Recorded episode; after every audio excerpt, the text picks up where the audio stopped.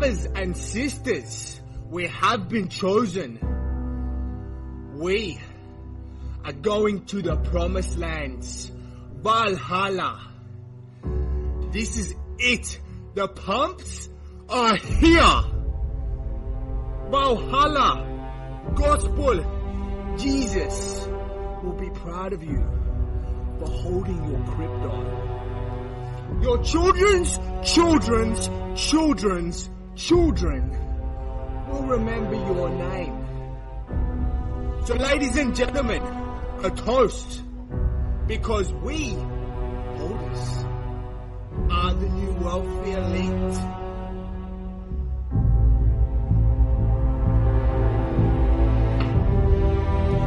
So long your longs. Buy the dip, tell your friends, your families, your fucking neighbors to buy this shit. Because we are going to the moon! We've waited our entire lives for this pump. And the moment is here now. The pump is here. We are legends. Spartans, legions holding the fort. Fucking warriors. We are kings. We are queens.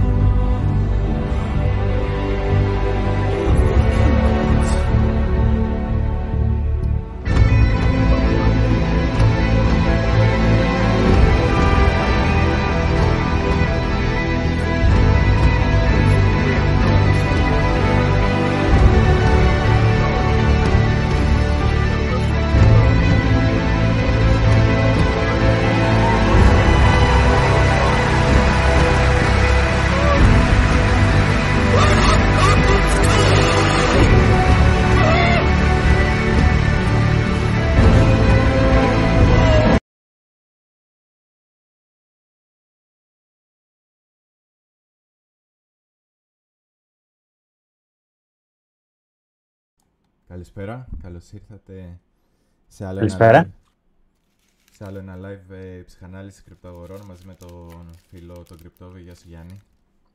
Γεια σου Αντώνη, τι κάνεις; Όλα καλά, όλα ανθυρά. Μ' αρέσει ότι που το προχωράμε σιγά σιγά, κάνουμε γραφικά, κάνουμε ξέρεις, ε, ηχητικά. να, δω, να δω πού θα το φτάσουμε στο τέλος. Ε, νομίζω, α- αν κρίνω από το, από το τρόπο που σκεφτόμαστε, νομίζω ο δρόμος είναι μόνο DGen. Να καταλήξουμε Έτσι. πιο σοβαρό δεν νομίζω να το κάνουμε. Πιο DGen, το πιστεύω. έτσι, έτσι. Ελπίζω ε, να έχει πλάκα τουλάχιστον, μην γελάμε μόνοι μας.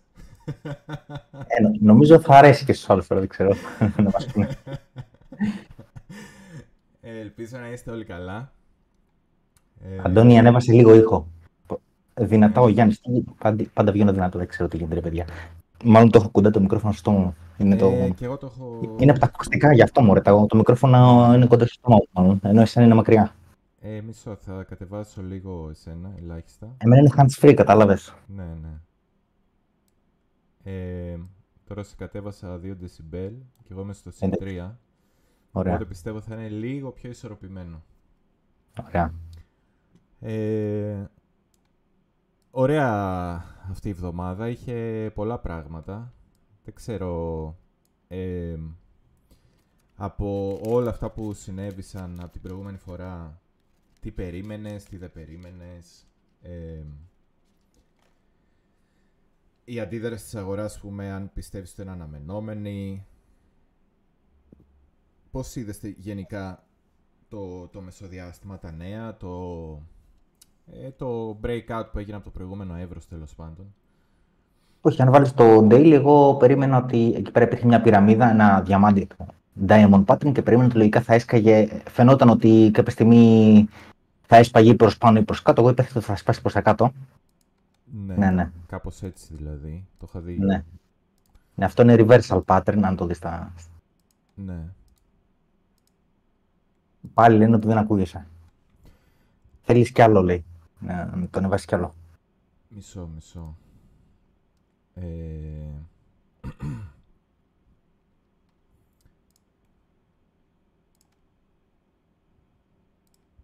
θα... Θα με ανεβάσω εμένα...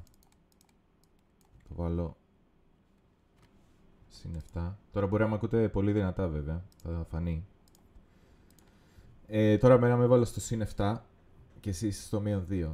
Εντάξει, και εγώ σε ακούω λίγο, λίγο δυνατά. Ε, είναι η αλήθεια. Γίνεται, δεν ξέρω. Ναι, ναι. Αλλά εντάξει, νομίζω μην το χαμηλώσεις τώρα κι εσύ. Τα, τα μπλέξουμε παραπάνω. Ωραία. Ε, ε, ναι, εντάξει, το είχα δει και εγώ αυτό με την πυραμίδα που λες. Ε, δεν ξέρω κατά πόσο το πιστεύω εγώ. Ε, γενικά υπήρχε και όλος ότι έπαιζε πολύ το ότι κάνουμε distribution, διανομή, ότι έχουμε φτάσει πάνω στην αντίσταση και κάνουμε διανομή για να πέσουμε. Ε, ναι, ναι, ναι. Ε, το καταλάβαινα σαν ιδέα, αλλά επειδή έχει συνηθίσει λίγο το μάτι μου στα μικρά χρονικά πλαίσια κάποια πράγματα να μου λένε εμένα ότι είναι διανομή, ενώ είχα και εγώ πούμε, στιγμές που ανησυχούσα ότι όντως μπορεί να γίνεται, ε, το σύστημά μου δεν ενεργοποιούταν ξεκάθαρα όπως άλλες φορές ότι υπάρχει διανομή. Γι' αυτό κιόλας είχα και μια διάθεση να κρατάω ανοιχτές τις θέσεις μου, να μην κλείνω κτλ. Ε, εντάξει, σίγουρα κανένας δεν μπορεί τώρα να πει ότι ε, εγώ ήξερα ότι σίγουρα θα γίνει αυτό. Αυτά δεν υπάρχουν. Ε, ουσιαστικά παίρνεις έτσι ένα ε, στοίχημα, ε, κάνεις μία εκτίμηση και ε, έχεις πάντα, όπως λέμε από αυτή την εκπομπή, ε, ίσως για μένα ε, το πιο σημαντικό που έχει δείξει ο τελευταίος καιρός και επιμένουμε συνέχεια είναι το invalidation, δηλαδή πάντα πρέπει να κάνεις μία υπόθεση αλλά επίσης πάντα πρέπει να έχεις και ένα σημείο που καταλαβαίνεις αν η υπόθεσή σου είναι λάθος. Οπότε ποτέ δεν υπάρχει γνώση στις εκτιμήσεις που κάνουμε, σε καμία εκτίμηση δηλαδή, όταν κάνεις τεχνική ανάλυση, όταν κάνεις μια εκτίμηση στην αγορά δεν υπάρχει γνώση, υπάρχουν πιθανότητες και γι' αυτόν ακριβώς το λόγο πρέπει να έχεις και ένα σημείο που καταλαβαίνεις ότι μάλλον η εκτίμησή σου ήταν λάθος και ε, να γυρίσεις ας πούμε το, ε, το bias που είχες την προδιάθεση που είχες, να γυρίσεις και να πεις ότι, OK, μάλλον είμαι λάθος και πρέπει να πάω από την άλλη μεριά. Το έχουμε εξηγήσει αυτό πολλές φορές, να μην ξαναμπούμε στις ίδιες συζητήσεις. Ε, Πάντως, γενικότερα, εγώ το bias μου ήταν ότι θα πάμε προς τα πάνω και λίγο εκεί που ξεαγχώθηκα είναι η αλήθεια, γιατί στην αρχή ε, αυτής της περιοχής εγώ προσωπικά, ε, λίγο ας πούμε που είχα μπούλης διάθεση, μέχρι περίπου εδώ τις 28 ε, Μαρτίου, ε, δεν ήμουν πολύ σίγουρος τι θα γίνει. Σκεφτείτε ας πούμε ότι το διάγραμμα φαινόταν κάπως έτσι. Ε, το διάγραμμα φαινόταν κάπως έτσι. Που είναι αρκετά ισχυρό το επιχείρημα ότι ε, μπορεί αυτό σιγά σιγά να σπάει προς τα κάτω. Βλέπεις, ας πούμε, μπορεί κάποιος να πει ότι έχει αρχίσει να καμπουριάζει. Μόνος στα μικρά time frame λίγο καταλάβαινες ότι μαζέψαμε τα χαμηλά και υπάρχουν, αφού κλείσαμε από πάνω, υπάρχουν ελπίδες να αναρρώσει. Εκεί που άρχισα, ας πούμε, όμως να είμαι πιο ήρεμος, ε, ήταν... Ε, ε ήταν άμα σχεδιάσεις το, το εύρος, ας πούμε, ε, πολλές φορές επειδή είναι ωραίο στο τετράωρο, λίγο πιο καθαρό, ε, το έβαζα, ας πούμε, εδώ.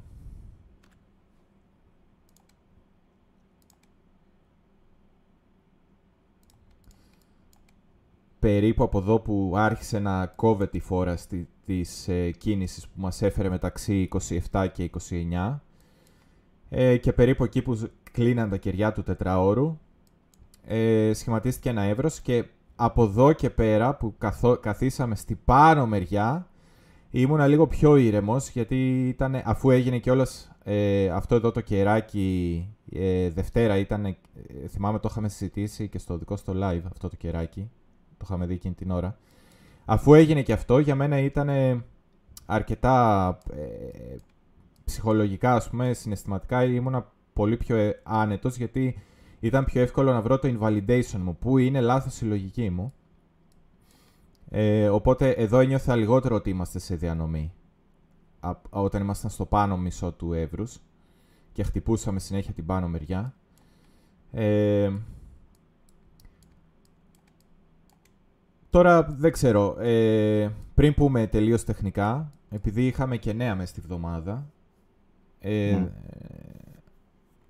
CPI Καλά, τώρα για FOMC Minutes δεν, θα, δεν πιστεύω ότι έχει κάτι να συζητηθεί, γιατί ουσιαστικά είναι τα πρακτικά από την προηγούμενη φορά και φαντάζομαι, ούτε καν τα διάβασα εγώ, γιατί φαντάζομαι ε, ότι... Δεν είχε, δεν είχε τίποτα ενδιαφέρον, είχε τα ίδια πράγματα τα οποία πάνω κάτω είπε και ο Πάουελ στη συνέντευξη τύπου μετά, από την, ε, μετά το meeting. Ναι, ε, και φαντάζομαι ότι είναι τα κλασικά αυτά που λέει συνέχεια, δηλαδή ότι η οικονομία είναι ακόμα ισχυρή, ε, δεν βλέπουμε να το μόνο, το, μόνο που είχε, το μόνο που είχε λίγο ενδιαφέρον είναι ότι ψήφισαν όλα τα μέλη ε, ομόφωνα την αύξηση των επιτοκίων. Γιατί καμιά φορά δεν, οι προηγούμενες αυξήσεις δεν είχαν ψηφιστεί ομόφωνα. Ναι. Ε, αυτό έχει ενδιαφέρον γιατί κάποιοι λέγανε ότι μπορεί κάποιοι να είχαν ψηφίσει να μην ε, ανεβούν. Τελικά ναι. απλά μάθαμε ότι όλοι ψήφισαν ε, να ανεβούν. Ναι. Δεν υπήρχε τίποτα άλλο ενδιαφέρον. Ε, πάνω σε αυτό, ε, κάτι που είδα είναι ότι ε, κάθε χρόνο υπάρχουν πολλά μέλη στην Fed αλλά αυτοί που ψηφίζουν κάνουν ένα rotation κάθε χρόνο. Κάθε... Ναι, ναι, ναι. αλλάζουν. Ε, και νομίζω τώρα για αυτή τη χρονιά ε, οι πολλοί bearish δεν είναι σε αυτούς που ψηφίζουν. Ας πούμε ο Bullard που είναι πολύ bearish ε, δεν είναι σε αυτούς που ψηφίζουν. Είναι λίγο κάποιοι που είναι, θεωρούνται λίγο πιο dovish. Dovish είναι αυτοί που ε, υποτίθεται είναι πιο επίοικείς στις πολιτικές τους και είναι λίγο περισσότερο υπέρ της χαλάρωσης, ενώ ας πούμε οι Hawkins είναι αυτοί που είναι πιο σκληροί στην πολιτική και θέλουν λίγο πιο σκληρά δημοσιονομικά. Ε, αυτό, αυτό είδα, δεν ξέρω κατά πόσο θα επηρεάσει. Φαντάζομαι ότι δεν θα επηρεάσει πολύ, γιατί πάνω κάτω ε, ναι. το πλάνο είναι συγκεκριμένο που πρέπει να βγει. Ναι, είπα πριν ότι δεν βγήκε τίποτα καινούριο. Ε, ένα μόνο πράγμα που ξέχασα να πω ότι υπάρχει για πρώτη φορά μια αναγνώριση από την πλευρά της Fed ότι θα υπάρχει ύφεση. Είπε ότι θα έχουμε mild recession μέσα στο 2023. Ε, τώρα θα μου πεις αυτό είναι νέο, όχι. Γι' αυτό, γι αυτό στην αρχή το πήρα έτσι ότι α, δεν, δεν μας είπε τίποτα καινούριο. Αλλά για κάποιον που κοιτάει τι λέει η Fed, δηλαδή όχι τι εκτιμάμε εμείς, τι λέει η Fed, ήταν η πρώτη φορά που μέσα στο κείμενο κάποιου meeting της Fed ε, περιμένουν, εκτιμάνε ότι θα γίνει mild. Mild είναι ήπια, η θέση μέσα στο 23. Mm-hmm.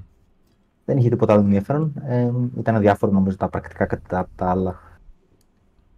Ε, από εκεί και πέρα το ενδιαφέρον ήταν, Αντώνη, ότι ο core CPI, ο οποίος εξαιρεί την ενέργεια και, το, και τα τρόφιμα, ε, ανέβηκε για πρώτη φορά μετά από μήνες.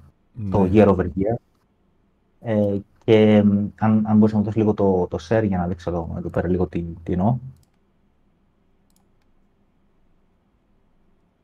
Ε, το έχεις τώρα το share, μπορείς να δείξεις. Ωραία. Ε, είναι αυτός εδώ πέρα ο δείκτης, Core CPI year over year. Ε, το προηγούμενο νούμερο, ε, νούμερο ήταν 5,5 και τώρα ανέβηκε στο 5,6. Ε, θα δείτε εδώ πέρα και το διάγραμμα, ενώ ήταν σε downtrend για αρκετό καιρό τώρα ε, για πρώτη φορά τσιμπάει προς τα πάνω να πω ότι η Fed ε, δεν κοιτάει ούτε τον CPI ούτε τον Core CPI, κοιτάει έναν άλλον δείκτη, ο οποίος λέγεται Core PCE. Αυτός θα ανακοινωθεί 28 Τετάρτου και αυτός βγαίνει μια φορά το μήνα, αλλά είναι ε, προς το τέλη του μήνα. Ε, ο Core PCE τώρα είναι, έχει συσχέτιση με τον Core CPI, αλλά όχι με τον CPI. Είναι πολύ κοντά σε αυτόν, οπότε υποθέτω ότι πάλι θα δούμε ένα τσιμπάει και ο Core PCE, τον οποίο όταν αφαιρεί η Fed και λέει ότι ο πληθωρισμός είναι sticky, εννοεί αυτόν εδώ πέρα, τον κόρο PCE.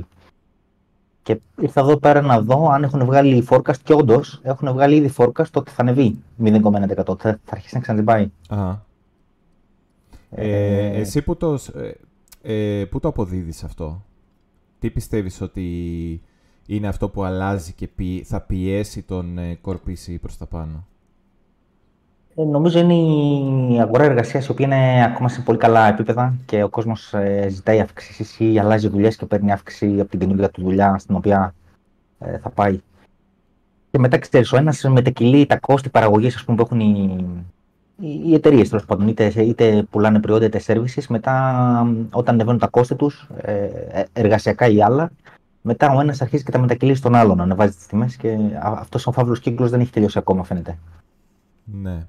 Γι' αυτό το λέει ο, ο, ο Πάουλ, ξέρεις, ε, είχε πει σε προηγούμενα meetings ότι ξέρεις, ε, we welcome, ε, λέει, ε, καλωσορίζουμε την πτώση ας πούμε, στο, στα τρόφιμα, στην ενέργεια κτλ. Που και στην ενέργεια έχουμε θέμα, γιατί τώρα τελευταία ξανανέβηκαν τα, το πετρελαιό, δεν ξέρω αν είδες.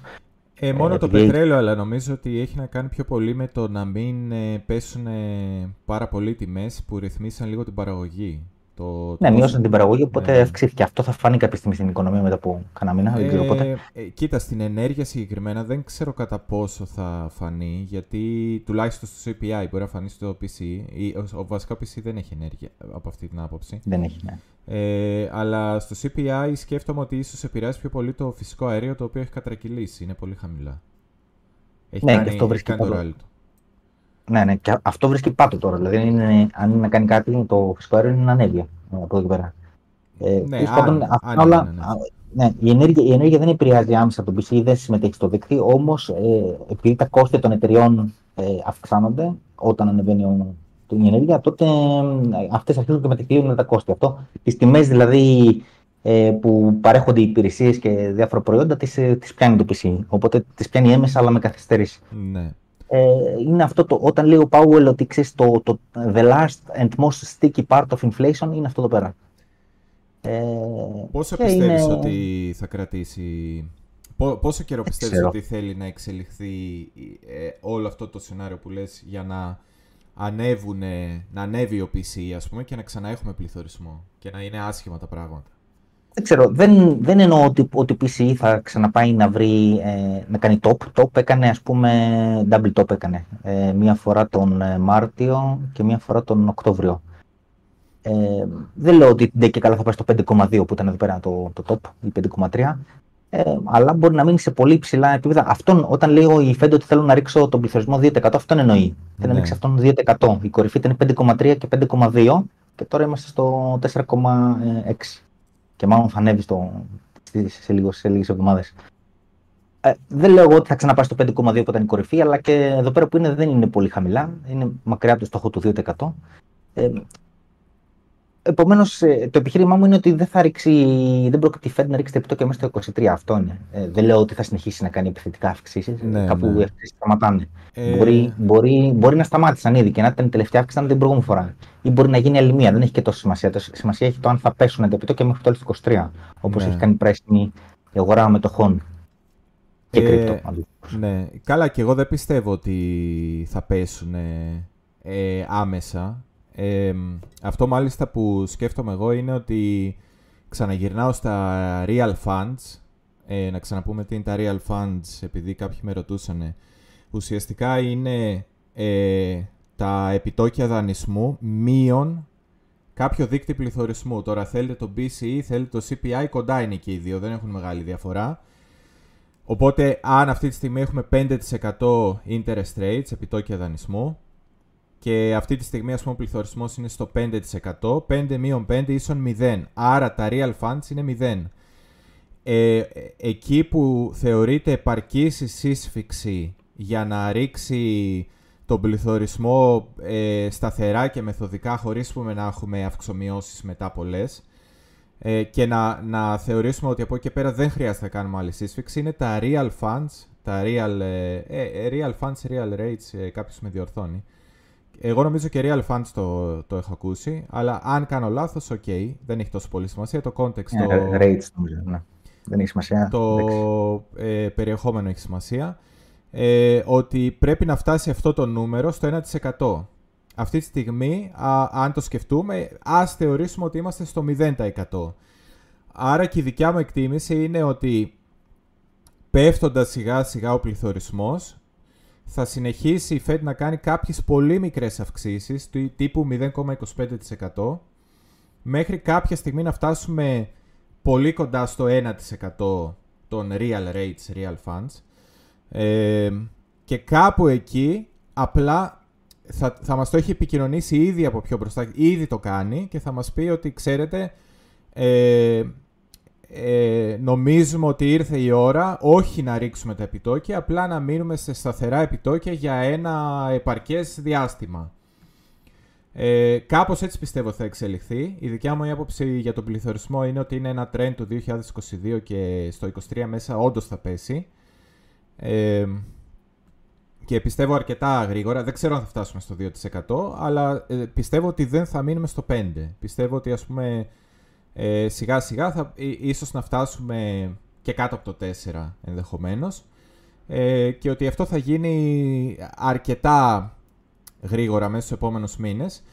Ε, μας αρκεί, φανταστείτε, ότι αν ας πούμε την επόμενη φορά που κάνει η Fed αυξήσεις μας πάει στο 5,25% ε, και παράλληλα ο πληθωρισμός με πέσει λίγο ακόμα και είμαστε ας πούμε στο 4,5% πληθωρισμό φανταστείτε ότι θα είμαστε πάρα πάρα πάρα πολύ κοντά στο target, στο στόχο της Fed και από εκεί και πέρα το αν θα γίνουν άλλες αυξήσεις όντως ε, ε, θα, θα είναι κάτι που θα πρέπει να το σκεφτούν ας πούμε ότι ίσως και να μην χρειάζεται.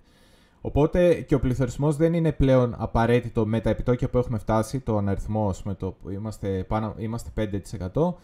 Ε, ε, πλέον δεν έχει ας πούμε, ο πληθωρισμό εδώ που έχει φτάσει δεν έχει νόημα να κάνουμε πολύ μεγαλύτερες αυξήσεις αυτή τη στιγμή. Εφόσον φαίνεται ότι έχουμε κάνει πώς, ποια είναι αυτή η τέταρτη ή πέμπτη φορά που είναι επιπτωτικό στο CPI στη σειρά ε, συνεχόμενα. Είναι ένα καλό trend αυτό για τη Fed, ε, οπότε πιστεύω ότι Εγώ λέω, εγώ λέω όμως, Αντώνη, ναι. εγώ λέω όμως, Αντώνη, ότι η Fed έχει, ο στόχος που έχει η Fed είναι ο PCE να πέσει το 2%. Από το 5,3 που ήταν το μέγιστο μέχρι το 4,6 που είναι τώρα, έχει πέσει 0,7. Ναι, η πορεία από το 5,3 μέχρι το 2 είναι 3,2, δηλαδή ούτε στη μέση δεν έχουμε πάει ακόμα. Ναι, αλλά δεν θα δηλαδή, χρειαστεί. Δηλαδή, όχι, λέω ότι τα επιτόκια θα χρειαστούν να μείνουν ψηλά για πολύ. Ναι, ναι, σε αυτό συμφωνούμε. Απλά δεν θα χρειαστεί, δεν σημαίνει ότι δηλαδή μέχρι να πάμε στο 2% θα πρέπει να αυξάνει τα επιτόκια. Όχι, όχι. Και ούτε το θέλει κιόλας γιατί φοβάται ότι θα προκληθούν άλλα προβλήματα, όπως βλέπουμε ότι υπάρχει κάποια κρίση ρευστότητας. Οπότε σίγουρα δεν θέλει να προκαλέσει κάποιο ατύχημα συνεχίζοντας να, να, να αυξάνει τα, τα επιτόκια. Ε, στο ότι θα τα κρατήσει ψηλά για πολύ καιρό, σε αυτό συμφωνούμε. Δηλαδή και εγώ πιστεύω. Η αγορά, η, η αγορά όμως έχει κάνει pricing το αντίθετο. Η αγορά έχει pricing πολύ μεγάλη πτώση επιτοκίνου μέσα στο 23. Ε, εγώ νομίζω ότι ε, είναι ένας συνδυασμός και με το πληθωρισμό αυτό που βλέπει. Ότι καταλαβ... ε, νομίζω ότι η αγορά δεν προεξοφλεί τόσο πολύ ε, όσο ίσως πιστεύουμε ε, το ότι θα γίνουν ε, πώς το λένε, μειώσεις των επιτοκίων. Νομίζω ότι βλέπει ότι ε, όσο προχωράμε, τα νούμερα που θέλει να πετύχει η Fed αρχίζουν και σιγά σιγά φτάνουμε ένα βήμα πιο κοντά κάθε φορά και προσπαθεί να προεξοφλήσει το τέλος του bear market. Τώρα, αν δεν γίνει κάποιο ατύχημα στην οικονομία, θα το καταφέρει να το κάνει αυτό η αγορά με επιτυχία. Δηλαδή να προεξοφλήσει ότι βγήκαμε από τα χειρότερα και όντως καλά κάνανε κάποιοι και πήραν το ρίσκο πολύ νωρίς. Ουσιαστικά κάποιοι αυτή τη στιγμή, εγώ πιστεύω ότι αποφάσισαν να αναλάβουν ένα χ ρίσκο πολύ νωρίς. Ε, ε, και το στίχημά τους είναι ότι δεν θα σκάσει κάτι στην οικονομία. Άρα το να ρισκάρουν τώρα νωρίς με λίγο, λίγο μεγαλύτερο ρίσκο, αλλά έχουν το προβάδισμα ότι μπήκανε πριν από τους άλλους, ε, θεωρούν ότι είναι ένα καλό bet, ένα καλό στοίχημα. Αν τους βγει αυτό, πιστεύω ότι κάπως έτσι θα πάει. Θα φτάσουμε στα real rates 1%. Θα μείνουμε εκεί πέρα για αρκετό καιρό με κάποιο, κάποια επιτόκια. Αν δεν συμβεί κάτι άλλο, ε, εντάξει, δεν πιστεύω ότι οι αγορές θα κάνουν καινούριο bull run μέσα στο 23. Αλλά πιστεύω ότι θα είμαστε σε κάποιο εύρος όχι πολύ χαμηλά, ούτε πολύ ψηλά. Κάπου εδώ που είμαστε, ε, λίγο πάνω, λίγο κάτω. Και ε, επειδή, επειδή αυτή τη στιγμή ναι. το money supply μειώνεται, είναι η πρώτη φορά μετά από, ε, από το δεκαετία του 1930 που μειώνεται και μειώνεται σταθερά year over year και αυτό συνεχίζεται. Η Fed συνεχίζει να μειώνει το balance sheet να κάνει tightening. Ε, εγώ το θεωρώ αδύνατο να μην ξανατεσταριστούν τα ελάχιστα του, του Οκτωβρίου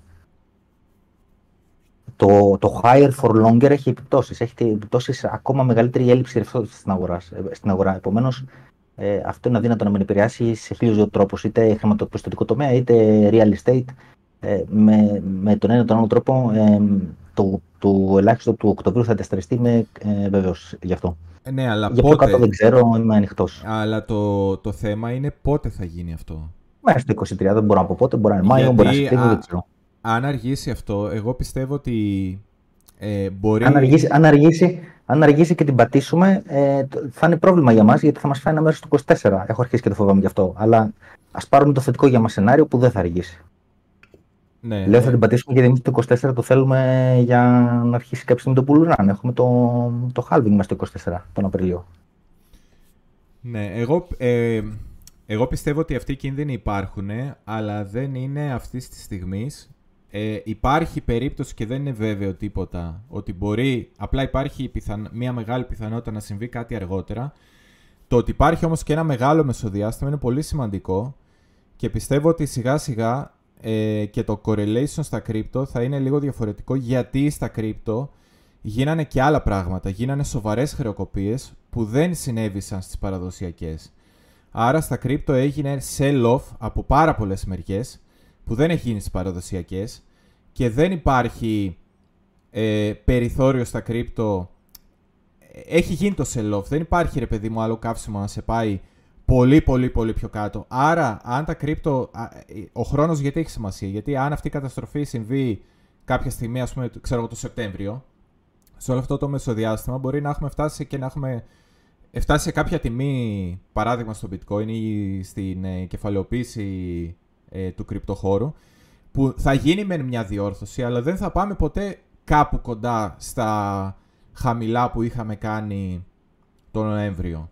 Και θα είναι απολύτως λογικό, παρότι μπορεί οι παραδοσιακές να κάνουν sell-off και να πάνε και να χτυπήσουν και τα χαμηλά του Οκτωβρίου. Αντώνη, εδώ για λίγες μέρες υπήρχε πρόβλημα σε κάποιες περιφερειακές τράπεζες των ύπνων και τα, τα κρύπτο κατρεύσαν. Το, είδε- το βλέπεις εδώ.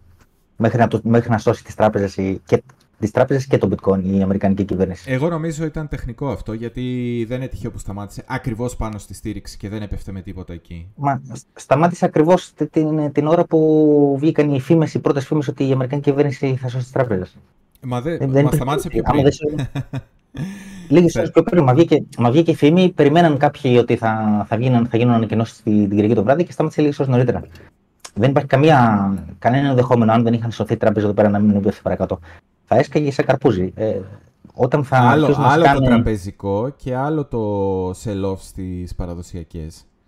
Άμα Λέω, καταρρεύσει το λέω, αν- τραπεζικό αν- αν- σύστημα αν δεν εδώ- υπάρχει τίποτα. Δεν υπάρχει αν ούτε εδώ δεν παραδοσιακές, σωζόταν- ούτε κρύπτο, αν- τίποτα. Λέω ότι εδώ, αν εδώ δεν περνεύει η Αμερικανική κυβέρνηση, τα πάντα, παραδοσιακές και bitcoin, θα σκάγαν σε καρπούζια. Αυτό είναι βέβαιο. Α μην έχουμε αυταπάτες. Ναι, Και όταν θα αλλά συμβεί είναι, κάτι είναι αντίστοιχο- άλλο πράγμα το τραπεζικό που λες εσύ. Ε, Μα, Εμείς μιλάμε λέω- για ένα sell-off μα- στις παραδοσιακές αυτή τη στιγμή. Όταν οι παραδοσιακές καταλάβουν ότι έχουν κάνει misprice Μα εδώ πέφτανε τα πάντα μαζί. Πέφτανε οι παραδοσιακές και το bitcoin μέχρι να το σώσει όλους η Αμερικανική κυβέρνηση. Α, ναι, αυτό σου λέω. Ακόμα και αν θεωρήσουμε την υπόθεσή σου σωστή, αυτό συνέβαινε επειδή κατέρεε, σύμφωνα με την υπόθεσή σου, το τραπεζικό σύστημα και όχι επειδή γινότανε, ε, ε, επειδή γινότανε sell-off, επειδή η αγορά η παραδοσιακή κατάλαβε ότι έκανε misprice και ανέβηκε εκεί που δεν έπρεπε να έχει ανέβει. Καταλαβαίνεις τι σου λέω; Εντάξει, εγώ- Είναι εγώ σου διαφορετικό λέω, ναι, το όταν- κίνητρο. Ότι όταν αν, πέφτει- καταρρεύσουν, αν καταρρεύσει όλη, όλη η οικονομία, ε, χαίρο πολύ χαιρόπουλος. Μπορεί ας πούμε, να δούμε πράγματα που δεν υπάρχουν. Αλλά Εγώ, εγώ αν, λέω, αν, εγώ λέω ότι- απλά, αν απλά δεν γίνουν rate cuts, αν δεν, απλά δεν μειώσουν τα επιτόκια, που λες ότι το έχει κάνει misprice αυτό η αγορά, και απλά αποδειχτεί ότι δεν μειώνται τα επιτόκια μέσα στο 23 και γίνει ένας sell-off στις παραδοσιακές, γιατί οι παραδοσιακές λες ότι κοιμούνται και φαντάζονται ότι θα γίνουν και μειώσεις. Το sell-off που θα γίνει στις παραδοσιακές δεν σημαίνει ότι με τον ίδιο βαθμό θα γίνει και, στις, και στα crypto. Έχουμε γιατί άλλη στα- εκτίμηση. Εγώ, εγώ λέω ότι όταν οι παραδοσιακές, όταν ή όχι αν, όταν οι παραδοσιακές ξανατεστάρουν τα λέξη του Οκτωβρίου στα 3.500, τότε το bitcoin θα είναι κάτω από τις 20.000. Εσύ λες ότι οι παραδοσιακές μπορεί να τεστάρουν τα 3.500, αλλά το bitcoin να μην έχει correlation τότε και να σταματήσει στις 25, ξέρω εγώ. Κά, ναι, κάτι τέτοιο. και ένας, ένας ε, λόγος που το λέω είναι ε, το παράδειγμα της ελληνικής οικονομίας, ε, της ελληνικής κρίσης, ε, το οποίο όταν είχαμε εμείς κρίση, σκάσανε όλα τα κόκκινα δάνεια και επειδή σκάσανε όλα τα κόκκινα δάνεια για πάρα πολλά χρόνια μέχρι και σήμερα το να πάρεις δάνειο είναι πάρα πολύ δύσκολο. Είναι α- απίστευτα δύσκολο να πάρει κάποιος δάνειο. Τι σημαίνει αυτό; Ότι από την κρίση και μετά η ελληνική οικονομία δεν έχει κόκκινα δάνεια, δεν έχει επικίνδυνα δάνεια. Έχουν σκάσει όλα. Άρα και μία κρίση να συμβεί, μπορεί να πέσει η ελληνική οικονομία, αλλά δεν θα κάνει την ίδια βουτιά που μπορεί ας πούμε ενδεχομένως να κάνει η Ιταλική οικονομία. Που έχει κόκκινα δάνεια τα οποία δεν σκάσανε ποτέ. Ε, το αντίστοιχο παράδειγμα, αν το σκεφτείς μεταξύ κρύπτο και παραδοσιακών, αυτό λέω. Ότι εδώ πέρα γίνανε εγώ, ταχεία μύρια στα κρύπτο. Εγώ τα βλέπω, εγώ το βλέπω αντίστροφα, επειδή οι, τα κρύπτο τρέξανε πιο πολύ ποσοστιαία. Είναι κατά κάποιο τρόπο οι παραδοσιακές με leverage, έτσι το αντιλαμβάνομαι εγώ. Ε, το bitcoin, ας πάρουμε το bitcoin. Έτρεξε πιο πολύ. Άρα, λογικά, επειδή είναι πιο υπεραγορασμένο, άρα έχει και περισσότερο ε, ε, leverage, ας πούμε, προς την κορυφή, leverage και προς τα κάτω όμως. Το leverage ε, ε, οδηγεί και προς τα πάνω και προς τα κάτω. Αυτή είναι η αντίληψη που έχω για το correlation μεταξύ των παραδοσιακών και των κρύπτο ε, και τώρα μένει να φανεί τώρα στο μέλλον. Ε, για μένα πάντως η κατάσταση της αγοράς εδώ πέρα προσφέρεται για δύο πράγματα. Είτε κάποιος δεν κάνει τίποτα, κάθεται απ' έξω, είτε χτίσει χθες η short. Είναι ξεκάθαρο εδώ πέρα. Δεν έχει... Ε, το ενδεχόμενο να πάει και παραπάνω στα 30 το είχα πει και από προηγούμενα lives ε, για να πάρει και τη ρευστότητα όπως έχουμε πει πριν πέσει. Θα μπορούσε και όντως έγινε. Ε, εδώ απλά προσφέρει καλύτερες θέσεις για short για μένα. Είναι... Το, το invalidations όμως που είναι; Υπάρχει ένα σημείο; Όχι, όχι, δεν, δεν έχουμε validation. Ε, εμένα, εμένα το bitcoin θα με ξαναπασχολήσει μόνο κάτω από τα 18.200, αλλιώς ε, πάω απευθείας για άλλες, δεν θα ασχοληθώ καθόλου. Έτσι κι αλλιώς τα, τα, μεγαλα, τα μεγαλύτερα κέρδη γίνονται στα άλλες, το ξέρουμε αυτό. Ε, και το bitcoin έχει κέρδη στα πρώτα κομμάτια του κύκλου. Ήδη έχω κατοχυρώσει αρκετά ε, κέρδη από το bitcoin από τον Ιούνιο μέχρι εδώ. την έκανε τη δουλειά του. Ε, αλλά αν ξαναπάει από 18.200 και κάτω, τότε θα μου ξανατραβήξει το ενδιαφέρον. Μάλιστα. Ε, ναι, ok. Okay. Ε, εγώ νομίζω ότι καλές οι υποθέσεις να πεις ότι εγώ πιστεύω ότι κάποια στιγμή θα ξαναδούμε τα 18, ε, αλλά μου φαίνεται λίγο ότι είναι σαν να στρίβεις νόμισμα, γιατί για να πάμε εκεί πρέπει να συμβούν άλλα πράγματα. Είναι ακριβώς ε, όπως όταν κάναμε live ε, 2, ε, 2 Μαρτίου πριν την πτώση από τα 23 στα 19 ε, που είχα πει χαρακτηριστικά ότι υπάρχουν δύο σενάρια. Εγώ θεωρούσα πιο πιθανό να κάνουμε τη διόρθωση γιατί εντάξει είχα και το, το bias γιατί γι' αυτό είχα πουλήσει εκεί στα 23-24 ε, και είχα πει χαρακτηριστικά ότι μπορεί κάποιος να πει ε, όχι υπάρχει και άλλο σενάριο Είχα πει ένα σενάριο κάποιος που είναι πολύ μπουλή και δεν πιστεύει ότι θα γίνει διόρθωση. Εγώ πίστευα ότι θα γίνει διόρθωση. Ότι από εδώ που είμαστε να πάμε καρφί πάνω, δεν υπάρχει περιθώριο άλλο να παίξουμε. Ε, αυτό που θεωρούσα πιο πιθανό τη δεύτερη περίπτωση να πάμε στα 19. Και σκέφτηκα μετά ότι κάποιος μπορεί να πει γιατί δεν μπορεί να πάει κάτω από τα 19, πού θα πάει αν πάει κάτω από τα 19. Και είχα πει πάρα πολύ χαρακτηριστικά, 2 Μαρτίου, ότι δεν υπάρχουν τέτοιου είδους σενάρια μέχρι να σπάσουν τα 19 υπάρχουν κάποια επίπεδα που αν δεν σπάσουν, δεν μπορείς μετά να μιλάς για πιο κάτω και να... Από εκεί και πέρα είναι, για μένα είναι λίγο σαν να στρίβεις νόμισμα και να λες κάτι που θα μπορούσε να συμβεί, αλλά για να συμβεί πρέπει να συμβούν μία σειρά από άλλα πράγματα στην αρχή. Οπότε με την ίδια λογική, το να πάμε στα 18, οκ, μπορεί ρε παιδί μου το Σεπτέμβριο να αποδειχτεί ότι ήταν σωστή πρόβλεψη. Στην πράξη όμως είναι long shot ρε παιδί μου. Είναι μια σπέκουλα ε, ε, που για να συμβεί έχει πολλά πράγματα που πρέπει να γίνουν έτσι. Πρέπει να αλλάξει η δομή από εδώ που είμαστε. Ε, πρέπει να πάμε στις ε, σοβαρές στηρίξεις που έχουμε από κάτω και να αποτύχουμε και μετά να πάμε, να πάμε στα 18 και μπορεί και τα 18 να μην έχουν νόημα όταν θα πάμε και η αγορά να πρέπει να πάει πούμε, κάτω από τα 16. Δηλαδή Είμαι, είμαι σίγουρος ότι όταν πάμε και κάτω ο κόσμος δεν θα αγοράζει γιατί θα περιμένει να πάμε στα 14, στα 11, στα 9. Ναι, απλά σου λέω ότι. Το, άλλο, το, κρεμέ, το κρεμές κινείται πολύ εύκολα στα κρύπτο από, τη, από το ένα άκρο στο άλλο. Ναι, σίγουρα. Ε, μα αυτό, αυτό συμβαίνει. Εγώ, εγώ σε σχέση με τα Απλά εγώ το λέω, το λέω περισσότερο γιατί ε, επειδή μας ακούει κόσμος, ε, δεν θέλω να ε, το, το λέω σαν συμπληρωματική σκέψη περισσότερο γιατί μπορεί κάποιος να, να ακούσει ας πούμε, ότι λες: Εγώ θα περιμένω τα 18 και να πει Α, αν ο Γιάννης είπε ότι να είναι και ο ίδιος εκτός αγοράς και να πει Εντάξει, Ε, ξέρεις πώς λειτουργεί καμιά φορά αυτό. Ε, είπε ο Γιάννης στα 18, άρα και εγώ δε- δεν κάνω τίποτα, ρε παιδί μου. Ό,τι ευκαιρία και να μου δώσει η αγορά, γιατί περιμένω τα 18. Και απλά εξηγώ ότι για να συμβεί κάτι τέτοιο πρέπει να συμβούν πολλά άλλα πράγματα και ενδεχομένως, αν περιμένεις κάτι το οποίο από, από μπροστά του για να συμβεί πρέπει να συμβεί 1, 2, 3, 4 και σε όλα αυτά τα 1, 2, 3, 4 μπορεί απλά να ε, αλλάξει η πορεία των πραγμάτων γιατί είναι σοβαρά αυτά τα 1, 2, 3, 3 4 που πρέπει να συμβούν και κάθε ένα από αυτά ας πούμε, είναι ένας έλεγχος για το αν θα πάμε στο επόμενο και στο μεθεπόμενο ε, να μείνει απ' έξω περιμένοντας το, ε, πώς το λένε ρε παιδί μου, το τελεσίδικο που άκουσε περιμένω το 18. Ε, Δεν το λέω τόσο Ναι. πολύ για σένα, απλά για να, να, Ναι, να, εντάξει, να καταλαβαίνω, εντάξει. ε, Ο καθένας ταιριάξω έχουμε πει- λίγο την, ε, τη σκέψη. Ο καθένας έχουν πει κάνει ό,τι αποφασίζει ο ίδιος και παίρνει τις αποφάσεις για τον εαυτό του. Αυτό είναι ε, προφανές.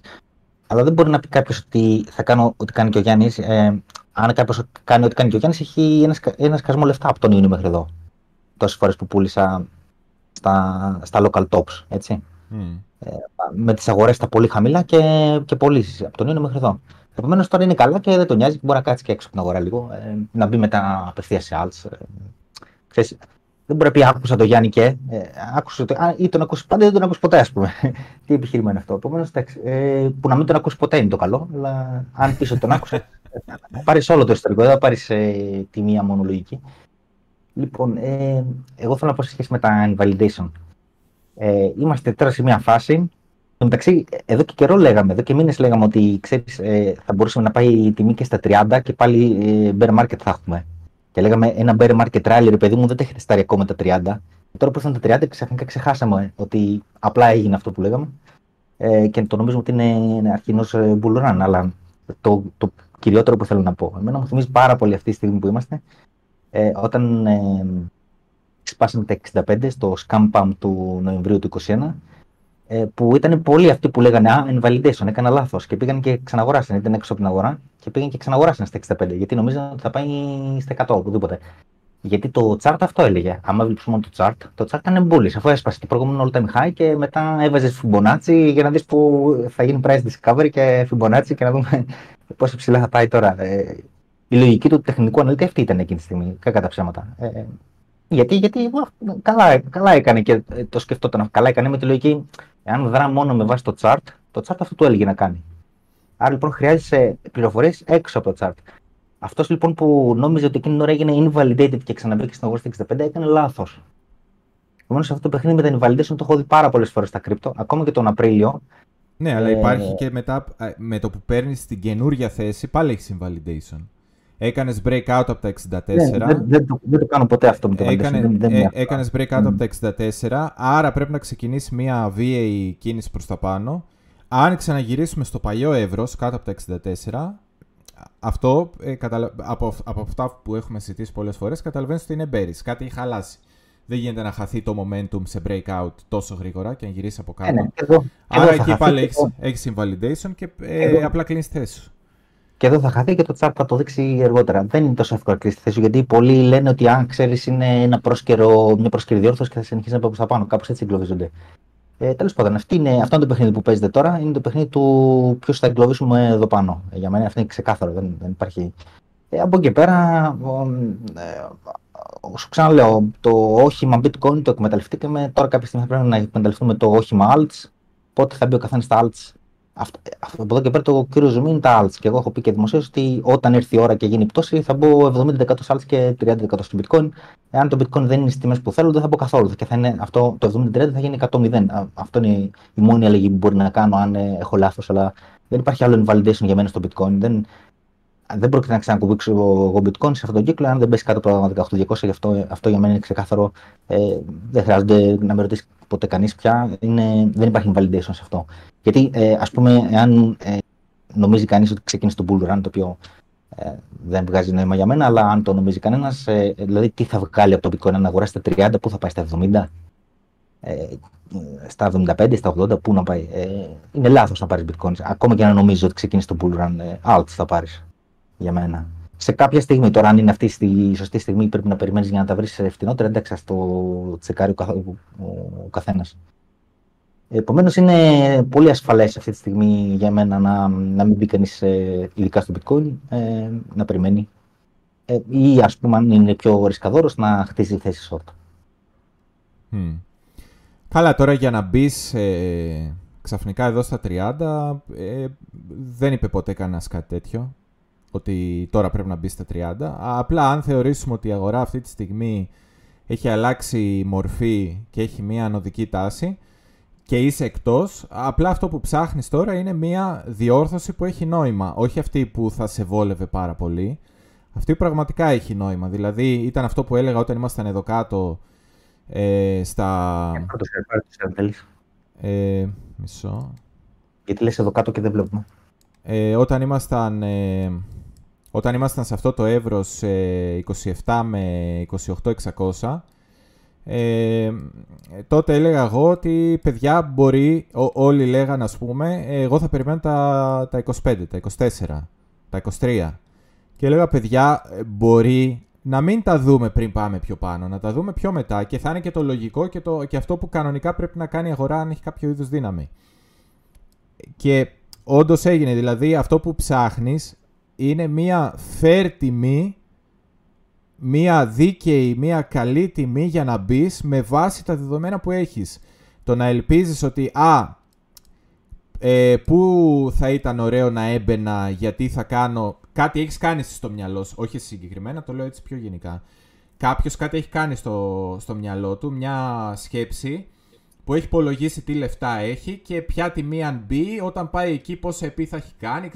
Έχει κάνει κάποια αλχημία στο μυαλό του και γι' αυτό συναισθηματικά λέει εγώ θα περιμένω τα 22. Και επειδή το αρέσει η τιμή, γιατί έχει κάνει πρώτα υποσυνείδητα ή και συνειδητά τη σκέψη ότι εκεί αν μπει θα έχει ένα πολύ καλό performance, μια πολύ καλή απόδοση στην αγορά, μετά αρχίζει και σχεδιάζει τεχνικά και λέει «Α, δες εδώ κάτι έκανε η αγορά, ε, άρα ναι, πιστεύω ότι θα πάει στα 22 και θα περιμένω από τα 28 που είμαστε τώρα να πάμε στα 22 για να μπω». Και αυτό είναι λάθος. Όταν η αγορά σου έχει ένα προφίλ ανωδικό, πρέπει εσύ να σκέφτεσαι όχι να μπεις άρον-άρον όπου να είναι. Και εδώ θέλω να κάνω και μια σημείωση. Λέει κάποιος, ε, πώς μπαίνεις στο, break, στο breakout, πώς μπαίνεις στο breakout; Δηλαδή, είμαστε σε ένα εύρος, στο breakout είναι όταν τα σπάσει από την πάνω μεριά, πούμε, και είναι να φύγει. Και εξηγώ πολλές φορές ότι τα breakout είναι να μπεις όταν αλλάζει η τάση, όχι οποτεδήποτε. Δηλαδή, εδώ η τάση ήταν ανωδική και το σπάσαμε προς τα πάνω. Δεν άλλαξε κάτι. Άρα το να κάνεις breakout trading είναι δύσκολο εδώ πέρα. Μπορεί να σου βγει και να κοιτάς μετά και να λες «Να, μου βγήκε». Ναι, αλλά δεν έχει τόσο καλό ρίσκο όπως όταν αλλάζει ολόκληρη η τάση. Δηλαδή εδώ ήμασταν σε καθοδική. Εδώ ας πούμε γιατί με ρωτάνε κάποιοι γιατί έκανες breakout trading εδώ πέρα; Γιατί αγόρασες το breakout εδώ ας πούμε; Ε, εγώ μπήκα κάπου εδώ. Γιατί αγόρασες εδώ πέρα το breakout; Γιατί ήμασταν σε ξεκάθαρο downtrend. Downtrend από εδώ και ένα χρόνο. Και εδώ ήταν breakout που χαλούσε όλη η δομή, η πτωτική της αγοράς. Εδώ το ρίσκο είναι τελείως διαφορετικό από το να κάνεις breakout trading εδώ. Οπότε, άμα το προφίλ της αγοράς είναι ανωδικό, εγώ δεν λέω να μπει κάποιος στα 30 αλλά σε κάποιο είδους διόρθωση, αν είναι σωστό το επίπεδο ε, και το ρίσκο καλό, εκεί πρέπει να σκεφτεί, ανεξαρτήτως αν η τιμή μας αρέσει ή δεν μας αρέσει. Εδώ, ας πούμε, κάτω στα... Το είχαμε δείξει και την προηγούμενη φορά, νομίζω, ε, στα 26,5, ε, ε, φάνηκε πάρα πολύ ωραίο ότι μαζέψαμε όλα τα χαμηλά, μετά την άλλη μέρα κάναμε, άμα πήγαινε κάποιος στα πολύ μικρά χρονικά πλαίσια, κάναμε πάρα πολύ όμορφη εικόνα. Πάρα πάρα πάρα πολύ όμορφη εικόνα ε, με retest. Δηλαδή έβαλες στα χαμηλά, έφυγες σε πάνω και ήρθες και τέσταρες και έκλεισες πάνω από τα κλεισίματα τα προηγούμενα. Εδώ έχει μπει το ρίσκο σου, άρα εδώ έκανες μια αγορά και το ρίσκο σου, όταν λέω μπήκε το ρίσκο, θα με ακούτε από εδώ και πέρα το λέω συνέχεια μπήκε το ρίσκο, είναι μια, ένας σύντομος τρόπος να πεις ότι όταν θα πάρεις θέση, ξέρεις ποιο είναι το ρίσκο σου. Ποιο είναι το ρίσκο σου, να πάμε κάτω από τα 26.500. Άρα ήξερες το ρίσκο σου είναι να χάσεις ε, 1%. Λιγότερο από 1%. Εγώ θα σου πω 1%. Να το κάνουμε γενναιόδωρο. Και το reward είναι να, να πας τουλάχιστον στην πάνω μεριά του εύρους στα 28.600 και επειδή ξέρεις ότι μπορεί και να το έχουμε κουράσει και να, να το σπάσουμε προς τα πάνω, μπορεί να πάμε και πολύ ψηλότερα. Δεν ξέρεις πού, αν δεν ξέρεις τέλος πάντων. Μπορεί και να ξέρεις από άλλα χρονικά πλαίσια. Αλλά εδώ επειδή το ρίσκο είναι πολύ καλό, αυτό σου έδωσε η αγορά. Τι να κάνουμε τώρα, επειδή λέει 26.700, ε αυτό έδωσε η αγορά. Αν περίμενε κάποιος τα 23 και τα 24, δυστυχώς η αγορά όταν το προφίλ είναι ανωδικό δεν σου δίνει αυτό που θα ήθελες. Πρέπει να βρεις σωστές τιμές. Ε, τώρα, ας πούμε, με, με, αυτό το προφίλ που είμαστε εδώ, μπορεί να πει κάποιος, ε, έτσι για να πάμε το που είμαστε τώρα και τι κάνουμε, σιγά σιγά. Ε, δεν ξέρω αν θες να συμπληρώσεις Γιάννη κάτι πριν. Ε, ε, όχι, για να πιάσω λίγο και μια ερώτηση. Πότε μπαίνουμε ε, σε alt, ρωτάει ο Βάγκος και κάποιος, ε, κάποια άλλη ερώτηση είναι πιο πάνω. Εμένα και το συνδέω με αυτά που είπα πριν. Ε, εάν κάποιος είναι bullish τώρα και νομίζει ότι ξεκίνησε το bull run και η, τέλος πάντων παίρνει τη δική σου θέση ότι το προφίλ της αγοράς είναι θετικό και όλα αυτά, τότε μπαίνει τώρα σε alt. Δεν έχει νόημα εδώ να μπει στο bitcoin. Εγώ το επαναλαμβάνω. Bitcoin δεν έχει νόημα να μπει ούτε εδώ ούτε στα 26.700. Είναι πολύ ψηλά στο προηγούμενο all time high. Ε, δεν βγάζει κανένα νόημα. Εάν είσαι μπουλή λοιπόν και θεωρείς ότι ε, το προφίλ της αγοράς είναι θετικός και, θετικό και τέλος πάντων όλα αυτά, ε, μπαίνεις τώρα. Ε, εάν περιμένεις όμως πτώση γενικά των αγορών κτλ., περιμένεις να μπεις σε, σε alts μετά την πτώση. Είναι... Δεν υπάρχει θέμα εδώ πέρα για bitcoin. Δεν μπορεί να μπει στο bitcoin. Είναι, είναι αδύνατο. Είναι, είναι λάθος. Είναι, είναι βέβαιο ότι είναι λάθος. Ε, αν είναι κάποιος τελείως εκτός και απλά ψάχνει να μπει σε alts, ε, θα κοιτούσα dominance, όχι συγκεκριμένες τιμές. Το έχω ξαναπεί, όλοι με ρωτάτε ποια τιμή δηλαδή πρέπει να δώσω στο dominance για να καταλάβω. Δεν θα κοιτάς την τιμή, θα κοιτάς τι κάνει το dominance. Θα κοιτάς, ας πούμε, θα κοιτάς περίπου τι έχει κάνει μέχρι τώρα, που βρίσκεται. Θα κοιτάς ας πούμε περίπου που βρίσκεται το dominance.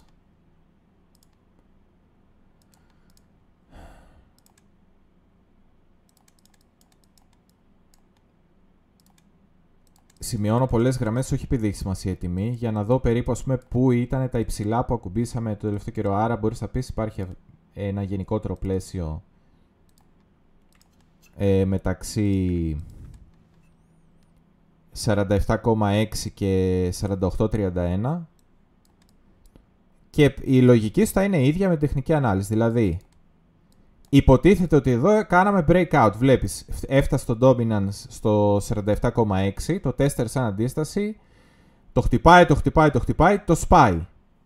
Τώρα λοιπόν, αν δεις το dominance να επιστρέφει ξανά κάτω από την αντίσταση, θα θεωρήσεις ότι έκανε μία απόκληση από την αντίσταση, άρα πολύ πιθανό και αν η εικόνα του BTC είναι καλή, τι θα πει καλή εικόνα στο BTC, θα πει ότι έχει φτάσει εδώ το BTC και δεν κάνει κεριά τέτοιου τύπου, πράσινα κεριά 3 χιλιάρικα κίνηση, 4 χιλιάρικα κίνηση.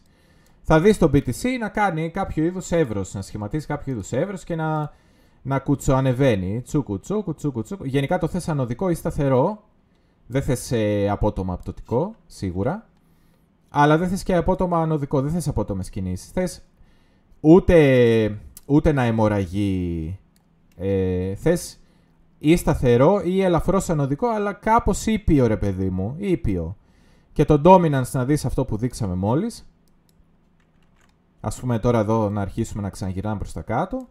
Εδώ σκέφτεσαι, αρχίσει και σκέφτεσαι ότι μπορεί να υπάρξει ένα περιθώριο μίας εβδομάδας, δύο, στο οποίο θα τρέξουν πάρα πολύ τα alts. Μπορεί να μην τρέξουν όλα, έτσι, το διευκρινίζουμε αυτό. Δηλαδή, αν εσύ μπήκες σε ένα alt ε, που είναι rank ε, 5.000 και περιμένεις να τρέξει επειδή θα γίνει alt season και επειδή έτρεξε κάτι άλλο και λες ε, το δικό μου είναι τόσο μικρή κεφαλαιοποίηση που θα τρέξει θα κάνει 50 επί. Ή μπορεί να μην τρέξεις καθόλου γιατί δεν είμαστε μέσα στο hype του bull run όπως ήμασταν στο 21 που υπήρχε άπειρο φτηνό χρήμα. Ήμασταν εκεί Παμπαρισμένη, πώς θα το πούμε ρε παιδιά, ε, ποσοτική χαλάρωση, όλα εύκολα. Πάρε χρήμα. Φέρει και σε μένα μπάρμπα. Εκεί μπορούσαν να τρέξουν όλα μαζί ταυτόχρονα. Τώρα, ακόμα και αν το προφίλ της αγοράς είναι καλύτερο από ό,τι ήταν πριν από μερικούς μήνες, ε, είμαστε σε πολύ πρώιμα στάδια για να περιμένετε ένα τρελό alt season σε- σαν αυτά που έγιναν το 21 για παράδειγμα ή στο top ε, εκεί κοντά στα 69 που τρέξανε ε, DGen ε, Games και δεν ξέρω τι άλλες πυραμίδες. Αυτά δεν μπορούν να συμβούν τώρα. Αλλά πιστεύω ότι υπάρχει περιθώριο μη- μία-δύο εβδομάδων να τρέξουν κάποια alts. Ίσως και αρκετά. Το πια δεν ξέρει, κανένας δεν ξέρει. Εκεί πέρα ε, δεν υπάρχει κάτι να σου πω σοφιστικέ. Βλέπεις ποιο είναι το trend. Βλέπεις περίπου τι τρέχει. Δεν παίζεις μουσικές καρέκλες. Δηλαδή, αν δεις ότι κάτι τρέχει και εσύ δεν πρόλαβες να μπεις, δεν τρέχεις να μπεις. Γιατί μετά μπορεί όταν θα μπεις να σταματήσει και να τρέχει και να τρέχει αυτό που βγήκες. Εκεί απλά λες, ωραία, ε, πρέπει να έχεις κάνει έρευνα πιο πριν, να μην κοιτάς κάθε μέρα τι τρέχει και να μπαίνεις. Αυτό είναι το χειρότερο που μπορείς να κάνεις. Να έχεις κάνει από πριν μια έρευνα, από τώρα που το συζητάμε, ας πούμε, και να πεις: Ωραία, εγώ πιστεύω, δεν ξέρω αν ε, υπάρχει περίπτωση να κάνω λάθος. Πρέπει να το αποδεχτείς αυτό ότι μπορεί να κάνεις λάθος. Να πεις: Εγώ πιστεύω ότι, θα- α- ότι έχω, έχω στο στόχαστρό μου 1, 2, 3, 4. Θα τοποθετηθώ σε αυτά και ό,τι γίνει. Μπορεί να μην τρέξουν καθόλου και να πω: Ε, πω ρε, Τελικά από πουθενά δεν κέρδισα ούτε από τον BTC ούτε από τα alts. Ε, εντάξει, τι να κάνουμε, έτσι είναι η ζωή. Την επόμενη φορά θα υπάρξει και άλλη φορά. Μη στεναχωριέσαι. Ε, μπορεί όμως να σου κάτσουν. Κάπως έτσι, αν είναι να συμβεί, θα πάει. Και γενικά επειδή το BTC ε, κοντοζυγώνει σε ε, ε, πιο ουσιαστικές αντιστάσεις από πάνω μας, πιστεύω ότι αν είναι κάτι να συμβεί, θα συμβεί μέσα στις επόμενες δύο εβδομάδες. Δεν πιστεύω ότι ε, ή δεν θα συμβεί καθόλου ή θα συμβεί κάπου εδώ κοντά που είμαστε. Γιατί βλέπω ότι και το, το dominance ας πούμε είναι σε μια φάση που ή πρέπει να πεταχτεί προς τα πάνω πρέπει να πεταχτεί προς τα πάνω και να καληνυχτήσουν τα alts στο, στο alt BTC τα alt BTC να αιμορραγούν ή θα πρέπει σιγά σιγά εδώ να αρχίσει να δείχνει αδυναμία και να τρέξουν τα alts. Ε, προφανώς έτσι αν αρχίσουν να τρέχουν τα alts Ειδικά αν αρχίσουν να τρέχουν πάρα πολύ, εμένα θα με δείτε ξαφνικά να γίνομαι λίγο πιο bearish. Γιατί ε, το ότι τρέχουν τα alts δεν είναι κάτι αυτονόητο που ε, δεν είναι ότι μπήκε εξτρά καινούριο χρήμα και τρέχουν τώρα και τα alts. Το ότι πέφτει το dominance και τρέχουν τα alts σημαίνει ότι κάποιοι έφτασε το BTC εδώ που έφτασε, πουλήσανε, πήρανε τα κέρδη που μπορούσαν από το BTC, αλλά αυτή τη στιγμή συνειδητοποιούν ότι αν συνεχίσουν να παίρνουν από το BTC κέρδη, δεν υπάρχει αρευ- αρκετή ρευστότητα για να τους καλύψει και θα αρχίσει να πιέζει πάρα Αν δεν υπάρχει ρευστότητα να καλύψει τις πωλήσεις τους στο BTC, θα- η τιμή θα αρχίσει να πέφτει πάρα πολύ ε, γρήγορα. Δεν το θέλουν αυτό για να μην χαλάσει η αγορά, γιατί δεν θα, δεν θα έχουν πάρει τα κέρδη που θέλανε. Γενικά το alt season είναι λίγο topping signal. Οπότε το θέλουμε πολλές φορές και το επιζητούμε, αλλά σημαίνει ότι είμαστε και σε ένα local top. Οπότε δεν μπορείς να τα έχεις όλα και να πεις ότι α, μετά θα κάνουμε κι άλλο leg up και μετά κι άλλο alt season και μετά κι άλλο leg up και μετά κι άλλο alt season. Δεν πάνε αυτά έτσι. Συνήθως μετά από ένα alt season, πιο πιθανό να έχεις διόρθωση. Οπότε εκεί να είστε ψηλιασμένοι. Γιατί σημαίνει, πήραν ό,τι κέρδη μπορούσαν από τον BTC και σου λέει: Ωραία, από τους μεγάλους παίκτες εμείς αποφασίσαμε να πάρουμε κέρδη. Πήραμε λοιπόν τα κέρδη από εδώ. Ε, δεν μας έφτασε να βγούμε από όλες τις θέσεις μας. Θέλουμε κι άλλο να ρουφήξουμε. Από πού; Από τον retail που θα μπει στα altcoin με μικρότερα ποσά, αλλά είναι περισσότεροι. Πάρα πολύ με λίγα ποσά βγαίνει ένα μεγάλο ποσό. Ωραία. Άρα εμείς θα αρχίσουμε να κινούμε χρήμα από BTC προς altcoins, άρα το dominance θα πέσει. Θα τρέξουν τα alts, θα τσιμπήσει το retail, θα μπει μέσα στα alts. Και όσο αυτοί θα, θα μπαίνουν γιατί θα, θα φομάρονται και θα βλέπουν το alt να έχει κάνει 20% μέσα στη μέρα και θα λένε «Αμάν πρέπει να μπω γιατί αύριο θα κάνει άλλο 20%». Κάποιος από πίσω θα πουλάει. Γι' αυτό λέμε ότι δεν πρέπει να μπεις αφού τρέξεις ένα alt. Πρέπει όταν καταλάβεις ότι θα γίνει alt season να πεις Μπαίνω σε 1, 2, 3. Αυτά είναι. Μπορεί να κάνω λάθος, μπορεί να είμαι σωστός και περιμένω εδώ τι θα γίνει. Και όταν φτάσει στο στόχο μου, βγαίνω. Ούτε είναι ότι το alt season, ξαναλέω, γίνεται για ένα σκοπό. Για να αλλάξουν τα λεφτά χέρια. Και είναι συνήθως stopping signal. Και αν γίνει alt season, εγώ θα γίνω πιο bearish από ότι είμαι αυτή τη στιγμή. Όσο τρέχει μόνο το BTC, όλα καλά.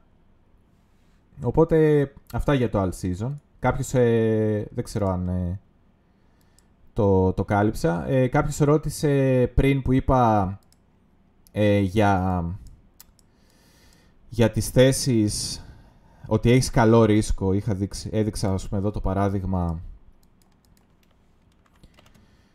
ε, έδειξα εδώ χαμηλά το παράδειγμα πάω στην ώρα. Και είπα ότι το ρίσκο είχε μπει και ήταν αυτό. Αυτό το week γιατί μάζεψε όλα τα προηγούμενα χαμηλά. Γενικά όταν μαζεύεις όλα τα προηγούμενα χαμηλά, μάζεψες, ένα, μάζεψες και αυτό και αυτό ε, το χαμηλό στις 18 ε, Μαρτίου και το χαμηλό στις 22 Μαρτίου που ήταν το FOMC, η πτώση από εκεί, τα μάζεψες όλα τα χαμηλά. Δεν υπάρχει λόγος συνήθως να, τα, να μαζέψεις να μαζέψεις το κερί που μάζεψε τα χαμηλά. Αυτό είναι σπάνιο φαινόμενο. Βλέπεις εδώ, ας πούμε, έβαλες ένα χαμηλό, την άλλη φορά δεν πήγες να το μαζέψεις, όταν το μάζεψες, ήταν η τελευταία φορά που το μάζεψες. Δηλαδή δεν υπάρχει συχνό φαινόμενο να, να, να μαζεύεις με ένα κερί τα προηγούμενα χαμηλά και μετά από λίγο να μαζεύεις και το κερί που μάζεψε όλα τα προηγούμενα να το μαζεύει και αυτό. Και μετά να κάνεις κι άλλο ένα που το. Δεν. Ε, ε, αυτό γίνεται πολύ σπάνια. Συνήθως το ρίσκο είναι καλό γιατί αν μπει ένα κερί που μάζεψε τα χαμηλά, η πιθανότητα όταν σπάσει να πάμε πολύ πιο χαμηλά είναι μεγάλη. Οπότε, αν ε, ε, η προσδοκία σου είναι αυτή, γι' αυτό μπαίνει το ρίσκο σου εδώ πέρα, αν για κάποιο λόγο λέει ο φίλος, δηλαδή αν εδώ έκανε ένα week μια σκιά και ξανά κλείνει από πάνω και καταλάβαινα ότι μας κορόιδεψαν δύο φορές εδώ πέρα, εντάξει, εδώ παίρνεις τη χασούρα σου και λες το ρίσκο μου είναι αυτό και ψάχνεις να βρεις ένα retest που τις περισσότερες φορές αυτό τώρα που σας λέω είναι... Α, μπορεί κάποιος σας έλεγε να τον πληρώσετε. Ε, οι περισσότερες φορές το retest θα είναι εδώ. Θα είναι στο προηγούμενο χαμηλό που μάζεψε τα, τα χαμηλά. Δεν θα πάει κάπου εδώ μέσα, θα πάει εδώ το πολύ. Εδώ πέρα, στο προηγούμενο. Ε, pro tip. Ε, ψάχνεις ένα τέτοιο entry, το ρίσκο σου είναι αυτό να συμβεί τρεις φορές, για μένα δεν το έχω δει ποτέ. Να συμβεί τρεις φορές. Ούτε δύο το βλέπω. Ε, μία φορά συνήθως συμβαίνει. Ε, αν συμβεί όμως δύο φορές, που σας λέω εγώ δεν το βλέπω σχεδόν ποτέ, δεν ξέρω αν το έχω δει βασικά ποτέ. Να συμβαίνει έτσι δύο φορές να μαζεύεις τα χαμηλά. Ε, αν συμβεί, παίρνεις τη χασούρα σου. Θα πει κάποιος, ε, εντάξει, χαίρο πολύ τότε. Άμα είναι να χάνω λεφτά, έτσι είναι. Το, αν αποφασίσεις να τοποθετήσεις στην αγορά για κάποιο είδους trading, είτε είναι swing trading, δηλαδή είτε παίρνεις μια θέση για τους επόμενους μήνες, είτε παίρνεις μια θέση για τις επόμενες ώρες, δεν έχει καμία σημασία ε, στο trading, σε οποιοδήποτε είδος trading, τοποθέτηση να πω εγώ, γιατί το trading έχει κακοχαρακτηριστεί ότι είναι τζόγος, σε οποιοδήποτε είδος τοποθέτηση, πολλές φορές θα χάνεις κάποια χρήματα για να έχεις μετά μια μεγάλη απόδοση και τα καλύτερα πορτφόλιο στον κόσμο, αυτό που κάνουν, αν δείτε πώς μοιάζουν τα καλύτερα, οι καλύτερες αποδόσεις πορτοφολίων στο, στον κόσμο, είναι κάπως έτσι. Ξεκινάει ας πούμε, κάνει μία ε, ελαφριά αιμορραγία, γιατί εδώ πέρα είναι κάποιος Εκτός αγοράς, αλλά ψάχνει ευκαιρίες να μπει και τοποθετείται και δεν ξέρει ποιο είναι ακριβώς το bottom. Τοποθετείται και όπως τοποθετείται χάνει κάποια χρήματα και κάποια στιγμή, εδώ μπορεί να τοποθετείται, μπορεί ας πούμε να τον κλείνει κιόλας, έτσι, και να παίρνει το επόμενο, την επόμενη θέση και τον ξανακλίνει και παίρνει την επόμενη. Και βλέπεις το πορτφόλιό του, τα συνολικά του χρήματα, λίγο, λίγο, λίγο, λίγο, λίγο πέφτουν. Και ξαφνικά όμως βρίσκει το σωστό entry και γίνεται η μεγάλη κίνηση και μετά το πορτφόλιό του κάνει αυτό. Μετά ξαναρχίζει. Τσουκ, τσουκ, τσουκ, τσουκ, τσουκ, τσουκ. Αιμορραγή. Παπ. Τσουκ, τσουκ, τσουκ, τσουκ, τσουκ. Αυτό, αν κάποιος στο πορτφόλιό του μοιάζει έτσι, ε, πρέπει να κοιμάται ήσυχος. Ότι τα πάει πάρα πολύ καλά στην αγορά. Αυτό είναι η καλύτερη εικόνα. Δεν γίνεται να είσαι σε αυτό το χώρο, σε οποιοδήποτε χώρο επενδυτικό, και να είσαι πάντα κερδισμένος, να μην χάνεις ποτέ. Αυτό είναι ψέμα και όποιος σας το, το λέει, συνήθως θα σας πει έλα bro στο πριβέ, έχω αυτό που θες, θα σου πω πώς γίνεται να κερδίζεις πάντα. Έχω τη συνταγή με 87,9% επιτυχία.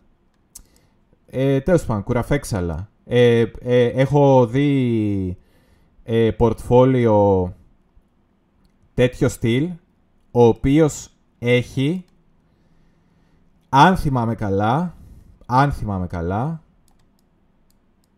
30% win ratio και το πορτφόλιό του είναι έτσι. Ένας στα τρία trade είναι κερδισμένο και το πορτφόλιό του είναι έτσι. Γιατί, γιατί τα χαμένα trade, τα χαμέ, οι, χαμέ, οι κακές τοποθετήσεις ξέρει που, που τις κόβει και χάνει, χάνει, χάνει. Εδώ έχει χάσει πολλές φορές. Μπορεί να είναι και 20%. Μπορεί να κάνω λάθος και να είναι 20. Είναι κάπου 20 με 20 με 30% το win, το win ratio του. Χάνει, χάνει, χάνει, χάνει, χάνει, χάνει και κάποια στιγμή βρίσκει το πολύ καλό entry.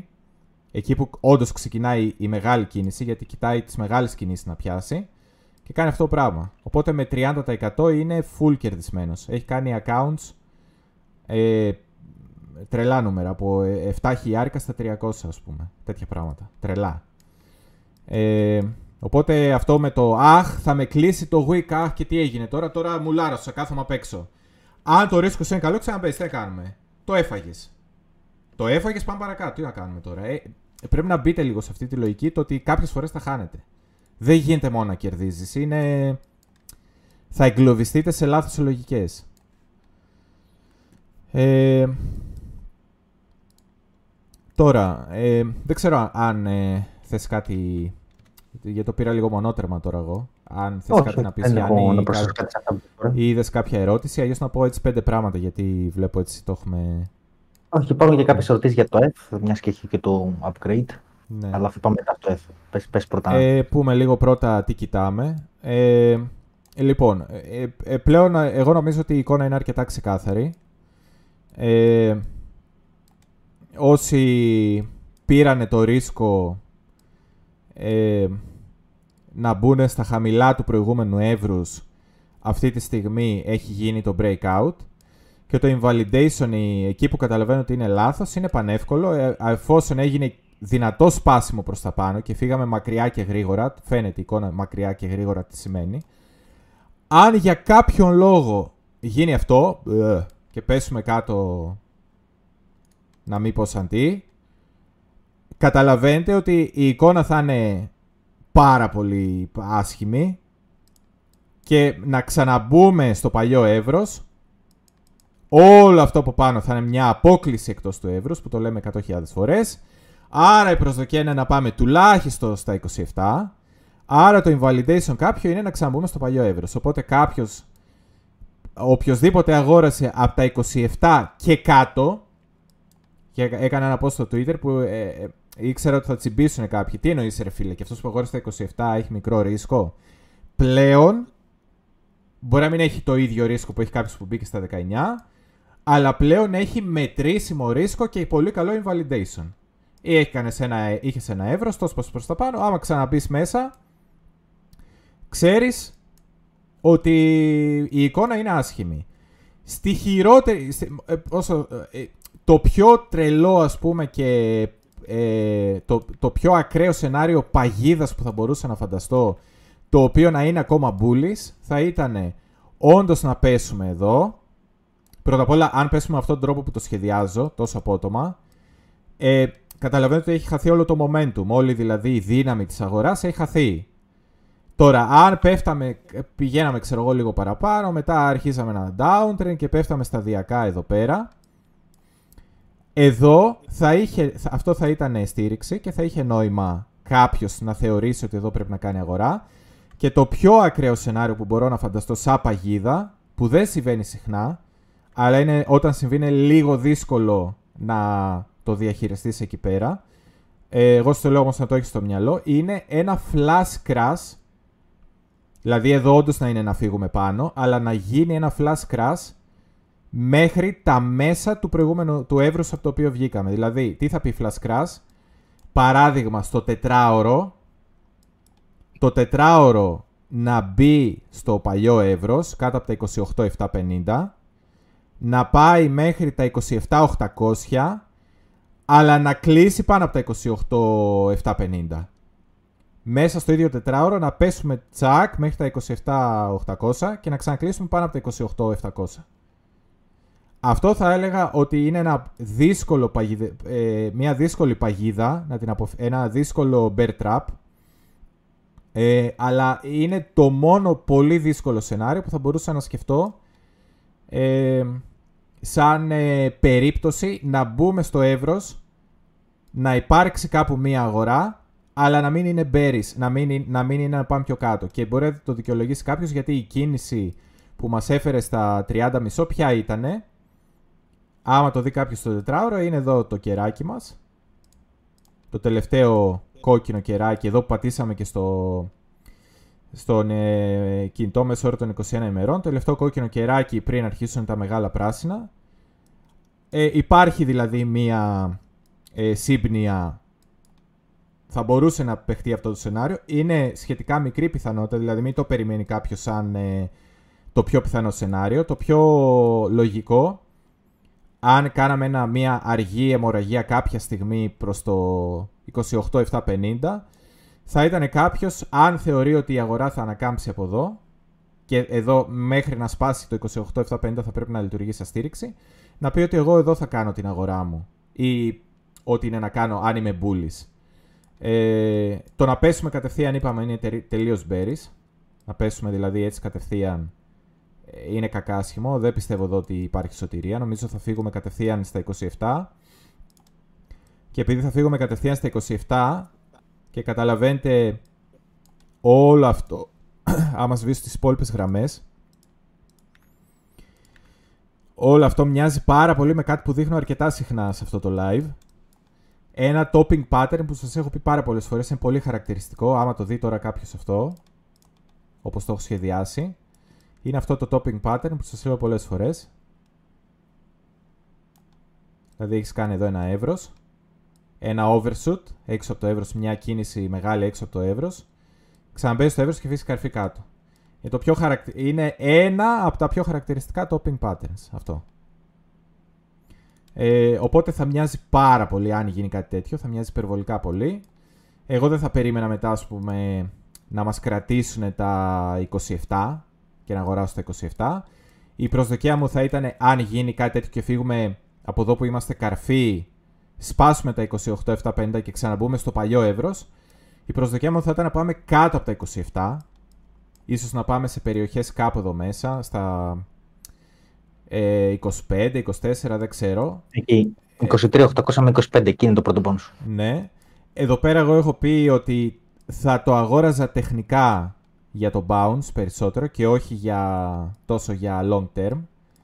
Ε, θα, η προσδοκία μου εδώ θα ήταν πούμε, να πουλήσω ένα bounce παράδειγμα μέχρι τα 27 και να περιμένω μετά ε, στο σενάριο των berries απλά περιμένω να αγοράσω ακόμη πιο χαμηλά απλά πουλήσω το bounce και πιστεύω ότι η αγορά θα πάει πιο κάτω αν η αγορά με διαψεύσει θα πρέπει να, ε, θα πρέπει να βρω δύναμη να δω δύναμη εδώ πέρα άρα να μπούμε στο παλιό εύρος και μάλλον να ξανανεβούμε και εδώ πάνω από τα 27.800.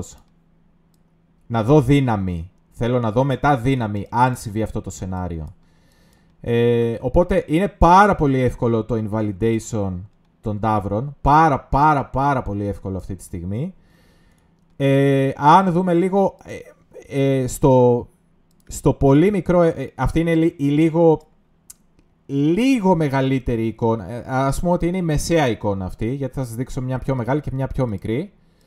Ε, στην πιο μικρή να πάμε πρώτα. Ε, κάτι σημαντικό. Ε, είναι εδώ πάνω που είμαστε τώρα αυτή τη στιγμή. Θα πει κάποιος τι κάνουμε αυτή τη στιγμή; Πού είμαστε και τι κάνουμε; Δευτέρα, Τρίτη πολλές φορές σχηματίζουμε ένα εύρος. Βάζουμε το ψηλό και το χαμηλό. Τετάρτη, Πέμπτη συνήθως πάμε και τα τρώμε. Αυτά. Οπότε λέω ωραία. Ε, τρίτη. Τρίτη. Εδώ βάλαμε ένα χαμηλό την τρίτη. Και εδώ βάλαμε την τρίτη ένα υψηλό.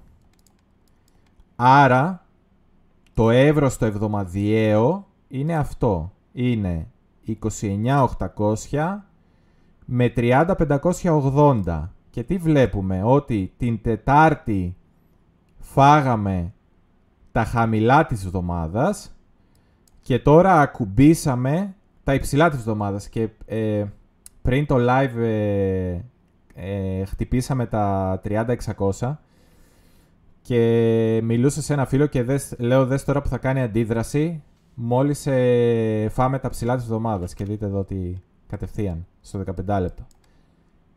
Μόλις φάγαμε τα ψηλά της εβδομάδας αντέδρασε κατευθείαν η αγορά.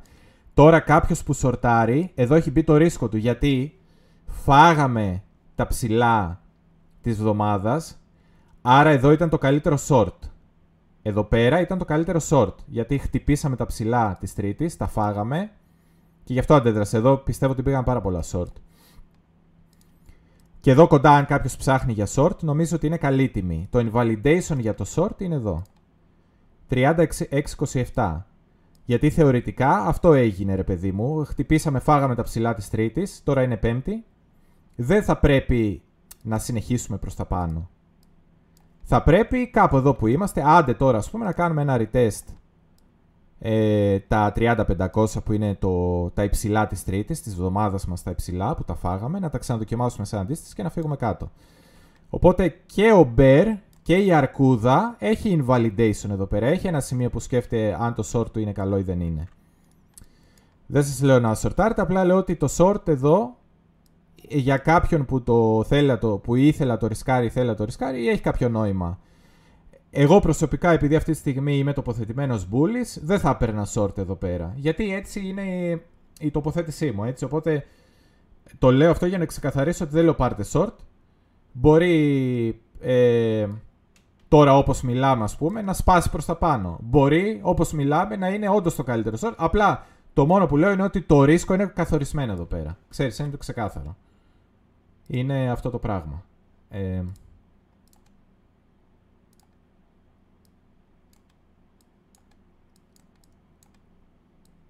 είναι αυτό περίπου. Το short. Οπότε ξέρεις ότι έχεις ξεκάθαρο ρίσκο. Δεν ξέρεις ότι θα κερδίσεις όμως σίγουρα. Οπότε αυτή τη στιγμή στο, στη μικρή εικόνα που ήθελα να επιστρέψω, αυτό είναι που κοιτάμε. Εγώ παρακολουθώ εδώ με πολύ ε, προσοχή τι θα γίνει. Αν απλά κλέψουμε και τα υψηλά της εβδομάδας και κινηθούν προς τα κάτω. Προσωπικά δεν θα αρχίσω πολύ να αγχώνομαι ε, αν ξαναπάμε προς την κάτω μεριά αυτού του εύρους.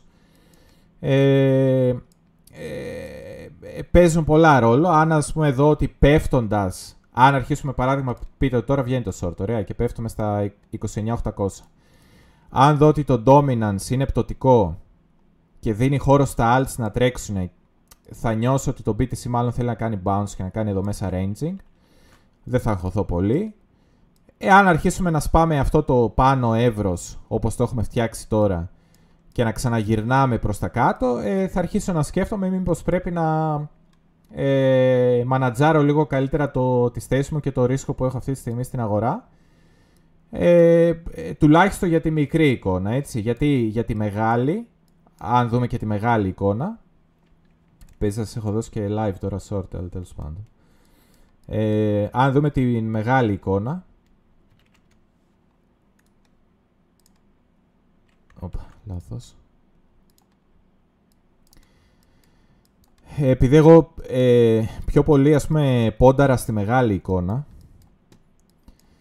ε, είναι ότι αυτή τη στιγμή πάμε πηγαίνουμε προς τα υψηλά κάποιου εύρους ε, είχαμε, ήμασταν ε, σε ένα χαμηλό εύρος, ωραία, είχαμε πει ας πούμε από τα παράδειγμα από τα ε, 18.800 μέχρι τα 24.300. Θέλει κάποιος να πει ότι ήταν και τα χαμηλά που βάλαμε, ε, βάλτε και αυτά μέσα, δεν έχει σημασία. 16.200 με 24.300. Το 24.300 είναι αυτό που με απασχολεί πιο πολύ. Είχαμε λοιπόν ένα κάτω εύρος. Από αυτό το εύρος βγήκαμε τώρα και μπήκαμε σε ένα μέσο εύρος εδώ. Η μέση του ήταν εδώ που σταματήσαμε τρεις εβδομάδες, στα 28.400. Αυτή τη στιγμή έχουμε κάνει ένα breakout από, από το μέσο του εύρους, άρα η δικιά μου η προσδοκία, 28.300 είναι το μέσο. Κρατήστε το. Η δικιά μου προσδοκία αυτή τη στιγμή, που δεν θέλω να κοιτάω τι, κάθε ώρα τι θα γίνει, είναι ότι θα πάμε πολύ πιθανότατα να πάμε στα 32. Ωραία. Οπότε εγώ αυτό το trade που όταν καθόμουν στην αγορά και δεν πουλούσα ήταν ότι ενδεχομένως η αγορά να έχει να μου δώσει τουλάχιστον άλλο ένα 15%. Ε, αν, πάμε, αν πάμε στα 32 θα πουλήσεις θα περιμένεις στα 40. Όχι, θα αρχίσω να πουλάω από τα... Ε, θα, θα σας πω τώρα, το, θα σας πω τώρα το, το σκεπτικό μου. Θα δείξω εβδομάδα και μήνα για να καταλάβετε. Στην εβδομάδα το εύρος είναι 24 με 32. Σπάσαμε τη μέση, άρα εγώ κοιτάω τα, 30, τα 32. Στα 32 μου λέει το εύρος ότι θα είμαι σε αντίσταση, άρα πρέπει να αρχίσω να κάνω τη risk. Ε, και ε, αν ξαναρχίσουμε τώρα να πέφτουμε, θα πει κάποιος, ωραία, τα, τα ε, early signs, τα, τα πιο γρήγορα ας πούμε, σημάδια που θα πάρω ότι κάτι αλλάζει, θα στα έδειξα στη μικρή εικόνα. Εκεί που είναι, αρχίζει το, το γερό invalidation, ας πούμε, η γερή απόρριψη του ότι μάλλον δεν θα δούμε τα 32, είναι εδώ κάπου στα 28-300, που θα αρχίσουμε να μπαίνουμε στο παλιό εύρος και θα αρχίσουμε να, αν κλείνουμε και κάνα εβδομαδιαίο καιρή κάτω από αυτά εδώ τα κλεισίματα που κάναμε από 20 Μαρτίου μέχρι 3 Απριλίου, ε, είναι ένα δυνατό signal ότι ε, κάπου εδώ εντάξει τι να κάνουμε, τελικά δεν πούλησα στα 30 μισό, ε, τελικά και εγώ θα πουλήσω τη θέση μου στα 28.200. Ok. Okay. Ε, την τελευταία θέση... Ε, την τελευταία τελευταία θέση την άνοιξα στα 27 γιατί είχα, είχα πάρει ε, 19 με, με 23-24, μετά πήρα 19 με 28 και ξανά, ξανά 27 και είμαι μέσα μέχρι τα 30-500 αυτή τη στιγμή. Μπορεί να αναγκαστώ να τα κλείσω στα 28, 28-300, 28 κάπου εκεί πέρα. Ή αλλιώς θα μου κάνει τη χάρη και θα αρχίσω να κλείνω στα 32. Αυτό είναι το στοίχημα ουσιαστικά που παίρνω εγώ. Αυτό στο εβδομαδιαίο, αυτό είναι το, το σκεπτικό μου για το bullish bias και στο μήνα είναι περίπου ίδια εικόνα, ελάχιστα διαφορετική. Απλά στο μήνα σου δίνει λίγο διαφορετικά τα εύρη και σου λέει ότι είναι από 35, από 23.300 μέχρι 35, ενώ στο εβδομαδίο είπαμε ήταν από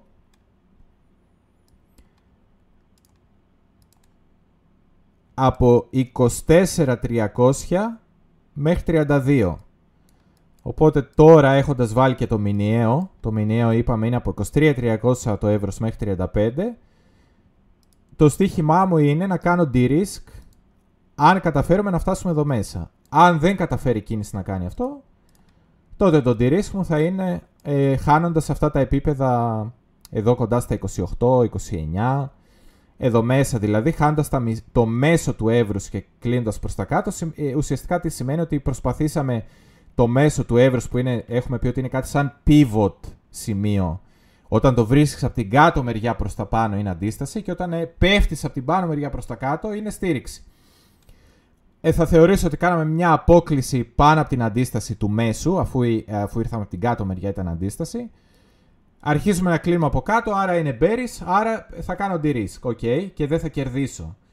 Ε, ή δεν θα κερδίσω όσο θα κέρδιζα. Οπότε το de-risk με εμένα εδώ η στρατηγική μου είναι αυτή.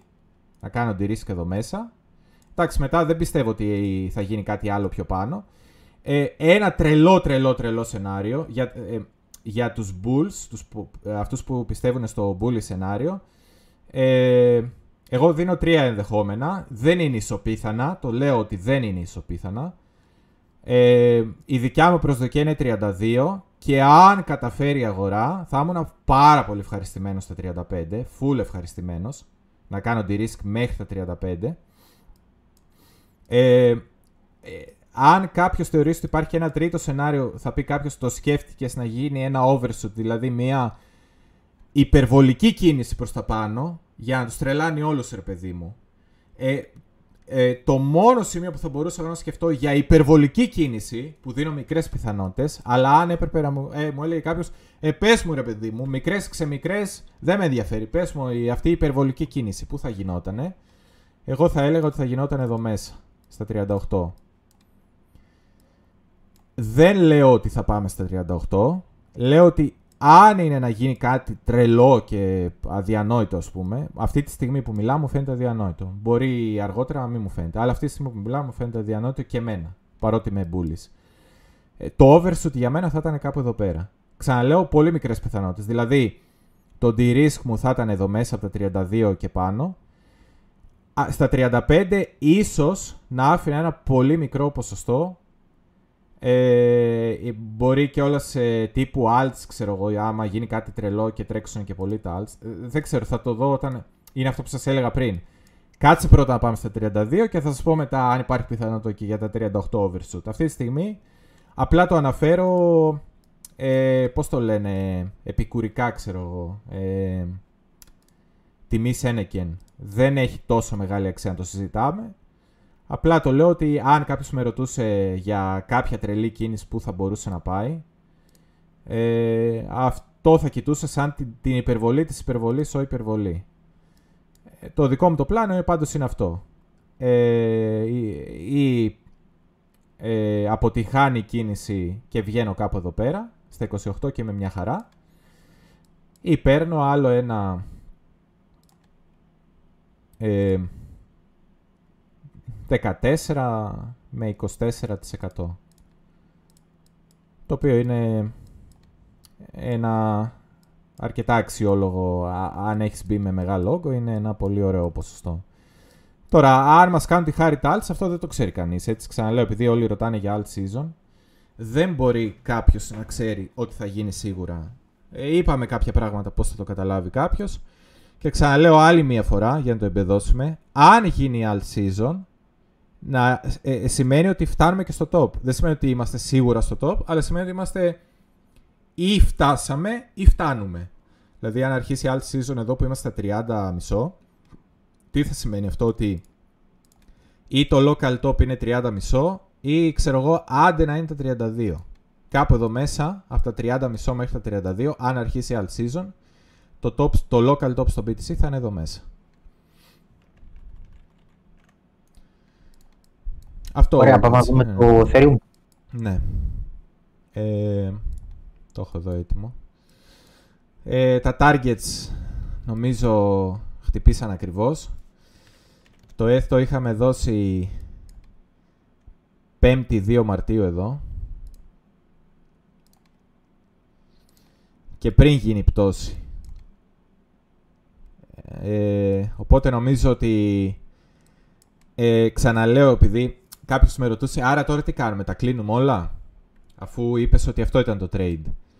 Ε, θέλω να ξαναδιευκρινίσω κάτι, γιατί πολλές φορές δεν γίνεται κατανοητό, ίσως επειδή πολλές φορές, ξέρω εγώ, μέσα σε όλα αυτά που λέμε είναι πολύ πληροφορία στα live και κάποιος το χάνει και μπορεί, ας πούμε, την άλλη φορά να τα ακούσει. Άρα έχει αξία να το επαναλαμβάνουμε.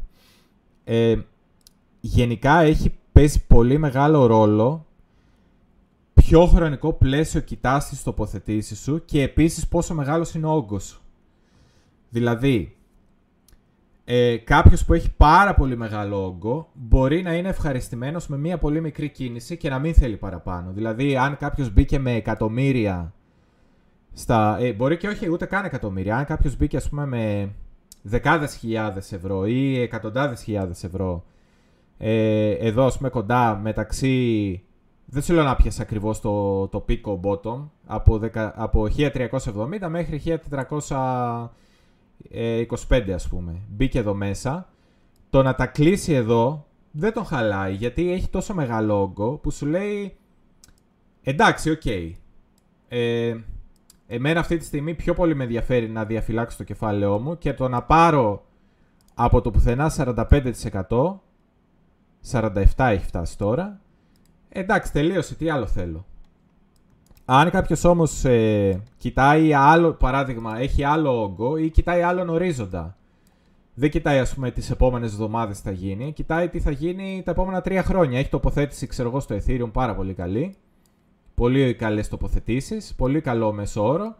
Και κοιτάει τα επόμενα τρία χρόνια. Ε, είναι λάθος να του πεις. Ε, Τώρα όπως είμαστε επειδή χτύπησε το στόχο, βγάλ τα όλα και τελείωσε.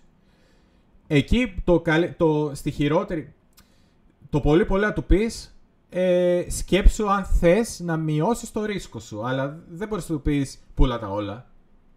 Γιατί κοιτάει άλλον ορίζοντα. Δεν, αυτός κοιτάει ας πούμε στο επόμενο bull run που θα φτάσει στο Ethereum. Ε, δεν μπορείς να του πεις πουλά τα όλα, φύγε τώρα, τελείωσε στα 2.000 αυτό ήταν όλο. Πάμε στο 0.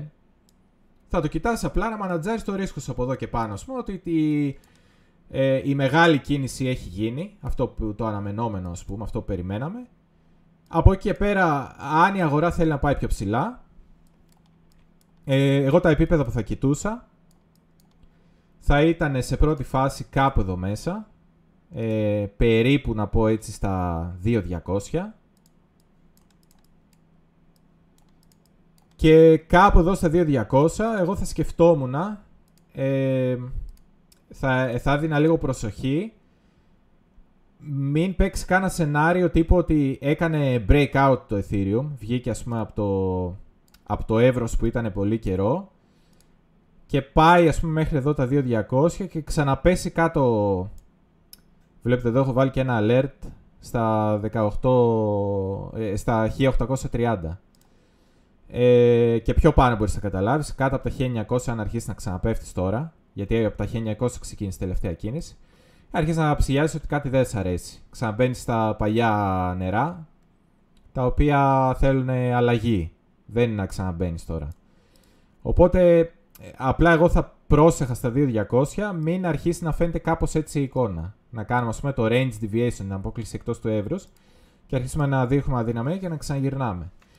Αν κάποιος το βλέπει καθαρά σαν trade και με ρωτάει απλά ποιο είναι το επόμενο επίπεδο, θα έλεγα ότι κάπου εδώ στα 2200 είναι το επόμενο επίπεδο και μετά ε, τα επόμενα είναι αρκετά πιο ψηλά. Ε, τα επόμενα νομίζω είναι 2,5 χιλιάρικα. Ε, τώρα, αυτή τη στιγμή που μιλάμε, μένα μου φαίνεται αρκετά τρελό τώρα να συμβεί. Θέλει άλλο 25%. Δεν ξέρω ε,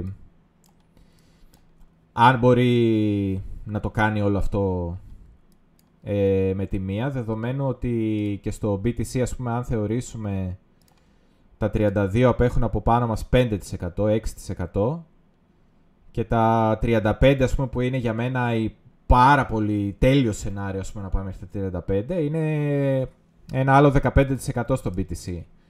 Οπότε στο ETH για να τρέξει το ETH άλλο 25% ε, δεν ξέρω αν βγαίνουν τα νούμερα. Θα πρέπει να γίνει αρκετά δυνατό all season δηλαδή για να γίνει κάτι τέτοιο και αυτά που μας βολεύουν και θα θέλαμε πάρα πολύ να συμβούν, εγώ συνήθως δίνω στον εαυτό μου λίγο, του λέω μπάστα λίγο, εντάξει μην τρελαίνεσαι. Αυτό που πραγματικά θα σε συμβείς γιατί σε βολεύει με ένα trade να γίνεις ας πούμε μεγάλος και τρανός, ξέχνα το, δεν γίνεται έτσι δουλειές. Λάρωσε λίγο. Οπότε το λέω εγώ τεχνικά ότι 2.200 ο επόμενος στόχος, 2.500 ο μεθεπόμενος.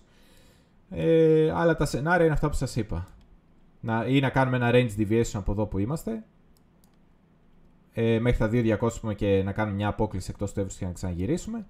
Και εδώ μέσα φαντάζομαι ότι θα είναι και ένα καλό για τα υπόλοιπα alts θα είναι αρκετά καλό αυτό. Γιατί εδώ θα αρχίσεις να καταλαβαίνεις από το ETH ότι κάτι συμβαίνει. Τα alts θα έχουν τρέξει τα υπόλοιπα τα πιο μικρά. Θα έχει φύγει το χρήμα από το BTC, θα έχει έρθει στο ETH.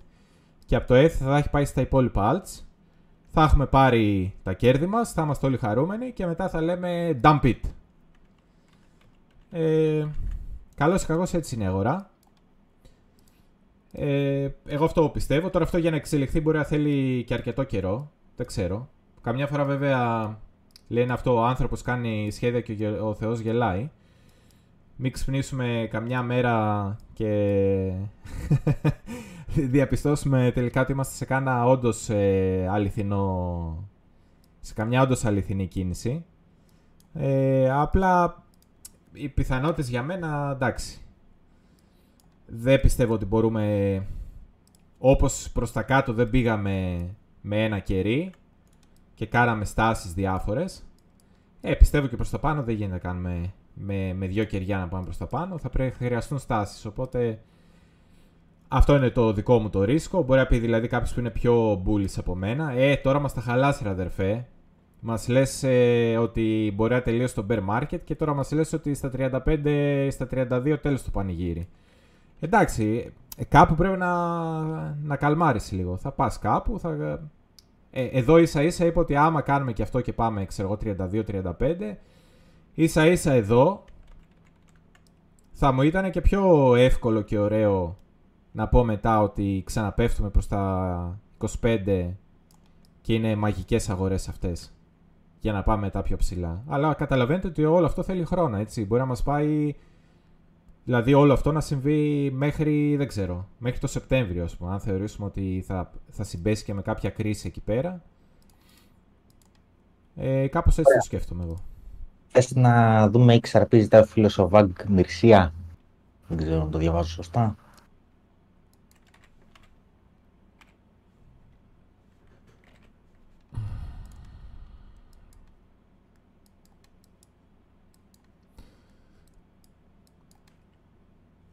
Θεωρητικά εδώ στο XRP είσαι... Είσαι σε ένα εύρος, βλέπεις το κεράκι πριν την τελευταία κίνηση που ήταν top μετά. Εδώ φαίνεται πήγες να βγεις από το εύρος, εδώ παίζεις λίγο, ξαναμπαίνεις. Εδώ εγώ θα θεωρούσα ότι η αντίσταση έχει αρχίσει να εξασθενεί, δηλαδή το... η προσδοκία μου θα ήταν θετική εδώ πέρα. Ε, απλά πρέπει να βρεις που είναι το invalidation και εδώ, που είναι εκεί που χαλάει η εικόνα σου. Και μάλλον, επειδή μοιάζει λίγο με το BTC, βλέπεις, ε, εντωμεταξύ βλέπεις ε, πώς φαίνεται ότι τα alts υποαπόδωσαν, έτσι. Ε, δεν ξέρω τώρα το συγκεκριμένο, μήπως είχε τρέξει πιο πολύ πριν και δεν έχει υποαποδώσει στο, στο BTC pair. Αλλά ε, μόνο η εικόνα που βλέπω, ας πούμε, φαντάζομαι ότι εδώ είναι αποδώσει, ναι. Υποποδίδει ούτε στον Bull δεν έτρεξε αυτό καλά. Ε, δες ας πούμε τη διαφορά. Δες στο daily το αντίστοιχο. Ε, ε, βάλε, βάλε XRP BTC να το δεις. Εδώ είναι το, το, το κόκκινο κερί του BTC και το πάνω εύρος και έχεις breakout. Και εδώ στο XRP είναι το κόκκινο κερί του BTC. Το range, το εύρος που έκανε το BTC και μετά έκανε breakout, το XRP δεν το έχει κάνει το breakout. Επειδή όμως είναι πάρα πολύ κοντά σε αυτήν την αντίσταση και την έχει μαδίσει, πιστεύω ότι ε, είναι πιθανόν, αν δεν τα πάρει το BTC τώρα που μάζεψε και τα ψηλά της εβδομάδας, είναι πιθανό να κάνει κίνηση στο XRP. Ε, το ρίσκο σου με την ίδια λογική του BTC που έβαλε τα χαμηλά του, μάλλον είναι κάπου εδώ μέσα. Δηλαδή, να δεις κλεισίματα ημερήσια κάτω από τα 49 cents θα αρχίσεις να καταλαβαίνεις ότι κάτι δεν σ' αρέσει. Κάτω από τα 48 cents καταλαβαίνεις ότι μάζεψες και τα παλιά χαμηλά. Εκεί λογικά θα σου έχει πει, θα σου έχει δώσει το σήμα το Ethereum, θα σου έχει δώσει το σήμα το BTC, θα το έχεις δει το έργο από αλλού πρώτα. Και μετά θα το καταλάβεις και στο XRP. Θα το δεις ταυτόχρονα δηλαδή. Θα, ναι. θα παίρνεις πολλά σήματα από παντού. Δεν θα κοιτάς μόνο XRP. Ναι. Ε... Ε, δύο, δύο πράγματα έχω να πω τώρα για το XRP. Ένα σχόλιο του Απόστολου Δραγωμάνου. Mm. Το XRP είναι scam. Ναι, είναι scam. Ξεκάθαρα. Ε, αυτό όμως δεν σημαίνει τίποτα. Αν μπορεί κάποιος να, να το κάνει σωστά time και να βγάλει κέρδος ε, είτε λογκάροντας είτε σορτάροντας, ε, δεν είναι ντροπή. Άρα γιατί να μην το δείξουμε. Ε, το δεύτερο που θέλω να πω σχετικά με αυτό είναι ότι επειδή έχει μια μεγάλη δίκη, ξέρουν όλοι τώρα για ποια δίκη μιλάω, εξαρτάται πολύ από το αποτέλεσμα της δίκης. Τώρα τι να πεις, ξέρω εγώ, άμα, άμα πει ο δικαστής ότι ε, δεν είναι security, ε, θα ανέβει απότομα ε, μπορεί να κάνει κάποιο τρελό πράγμα. Αν πει ότι είναι, θα, θα σκάσει κάτω σε καρπούζι. Πού να ξέρεις, ξέρω εγώ. Ναι. Στα alts γενικά, ε, βλέπετε ότι τεχνική ανάλυση κάνουμε πιο πολύ στο BTC, μετά δεύτερο στο ETH και μετά ας πούμε βλέπουμε και κανένα alt. Ε, ε, τα alts εξαρτώνται πάρα πολύ από, το, από, από πολλά άλλα πράγματα.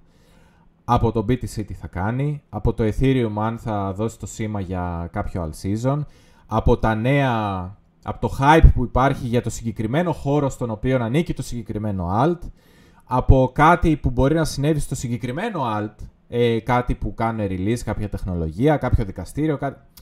Ε, μπήκε φυλακή ο Τάδε, ε, είπε ο Σάμ ότι θα ξανανοίξει, αυτό δεν το σχολιάσαμε, θα ξανανοίξει λέει FTX 2.0 και ποιο θα βάλει τα λεφτά του εκεί πέρα, τέλος πάντων. Τρελά πράγματα. Ε, πάμπαραν όλα τα νομίσματα που είχαν κάποια σχέση και το, και το Solana. Ο, και το FTT και το Solana. Μόλις ακούσανε τα νέα ότι ξαφνικά βρέθηκαν λεφτά. Εν τω μεταξύ, κάποιος είπε πολύ εύστοχα. Ε, έχω, ένα, ε, έχω ένα δισεκατομμύριο σε FTT και ανακοινώνω ότι τελικά βρέθηκαν 7 δισεκατομμύρια. Παμπάρει το FTT και κάνει επί 7, άρα έχω 7 δισεκατομμύρια. ε... Ωραία. Λοιπόν, ε, πάμε λίγο εντάχει να δούμε και κάποια άλλα. Πάμε πρώτα στο Άντα. Ή εκτός αν θες να πεις κάτι γι' αυτό. Ε, όχι, απλά ε, άντε αν έλεγα πούμε, για πόσο upside έχει, θα έλεγα ότι αν τελικά σπάσει προς τα πάνω, ε, ένα 20 με 30% αν όλα πάνε καλά, πιστεύω το έχει. Δηλαδή κάπου μεταξύ 60 cents και 65-66 θα μπορούσε να... Αλλά είπαμε εξαρτάται από πολλούς παράγοντες, έτσι. Ε, και μέχρι τώρα υπε, υποαποδίδει του, του BTC. Ε, δεν είναι απαραίτητο να τρέξουν τα alts, το ξαναλέμε. Ε, καταλαβαίνω, ε, άλλο ένα σχόλιο, καταλαβαίνω ότι πάρα πολλοί από εσάς είστε μόνο alts. Είστε bulls, αλλά επειδή είστε 100% σε alts. Και αυτή τη στιγμή σας έχει πιάσει λίγο το άγχος. Τελικά τα alts θα τρέξουν, τελικά τα alts θα τρέξουν, τελικά τα alts θα τρέξουν. Μπορεί ρε παιδιά να μην τρέξουν. Και η αγορά να είναι bullish, αλλά τα alts να μην τρέξουν. Και η αγορά να κάνει local top και μετά να διορθώσει και τα alts να μην τρέξουν. Υπάρχει αυτό το σενάριο και είναι αυτό που λέμε ότι ακόμα και να πούμε ότι είμαστε σε early bull, στα πρώτα στάδια κάποιου ε, bull run, τα πολύ πρώιμα εμβριακά στάδια του επόμενου bull run, δεν σημαίνει ότι θα τρέξουν τα alts από τώρα. Ε, ε, πρώτα θα, θα τρέξει λίγο το BTC και αφού σταθεροποιηθεί η κατάσταση θα αρχίσει σιγά σιγά να χαμογελάει και για τα alts. Πρέπει να μπει χρήμα για να τρέξουν τα alts. Ή να γίνει αυτό το rotation, αυτή η μετακίνηση χρήματος που σας είπα πριν, το οποίο συνήθως καταλήγει σε κλάματα. Ε, άντα. Ε, το άντα είναι το αγαπημένο μου εδώ και κάποιο καιρό. Έχω φομάρει νομίζω πολύ κόσμο. Ελπίζω να μην στεναχωρεθεί ούτε εγώ ούτε κανείς άλλος. Ε, να τα σβήσω αυτά να τα ξαναβάλω. Εγώ αυτό που κοιτάω ήταν ότι είχαμε κάποια στιγμή ένα ευρώ, το βάλω έτσι μάλλον. Ε, είχαμε κάποια στιγμή ένα ευρώ από τα 62 cents μέχρι τα 42.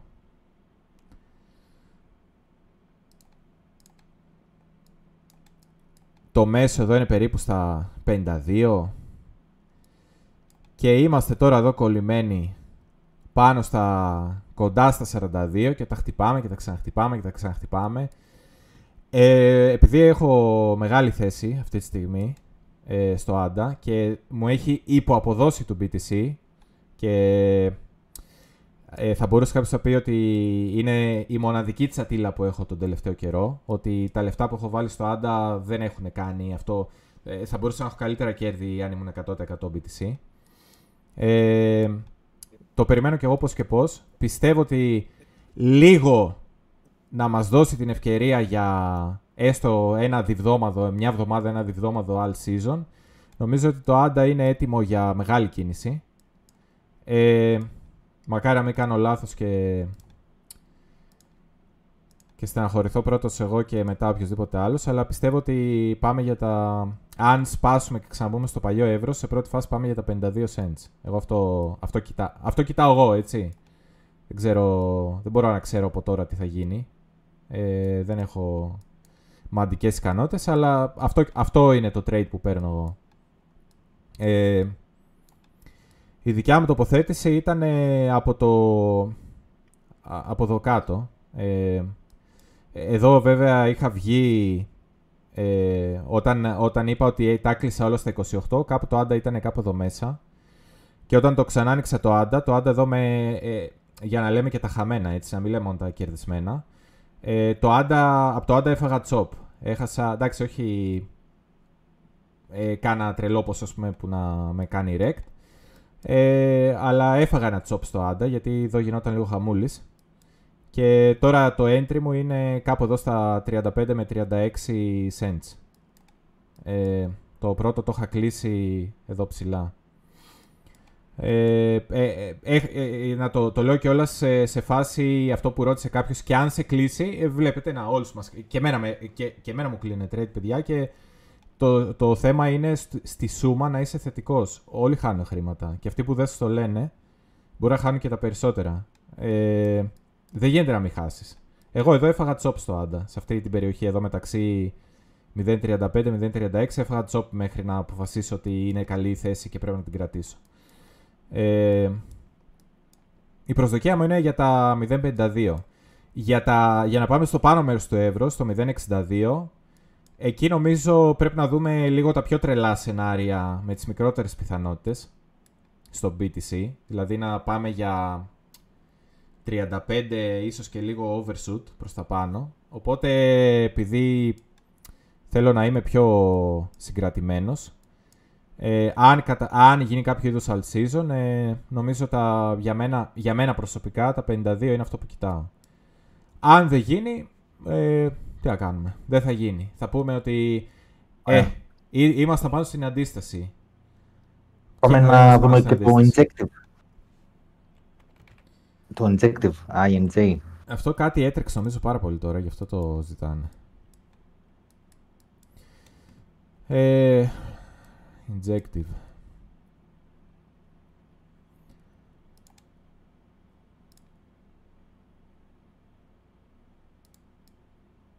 Για να δούμε τι έχει κάνει αυτό.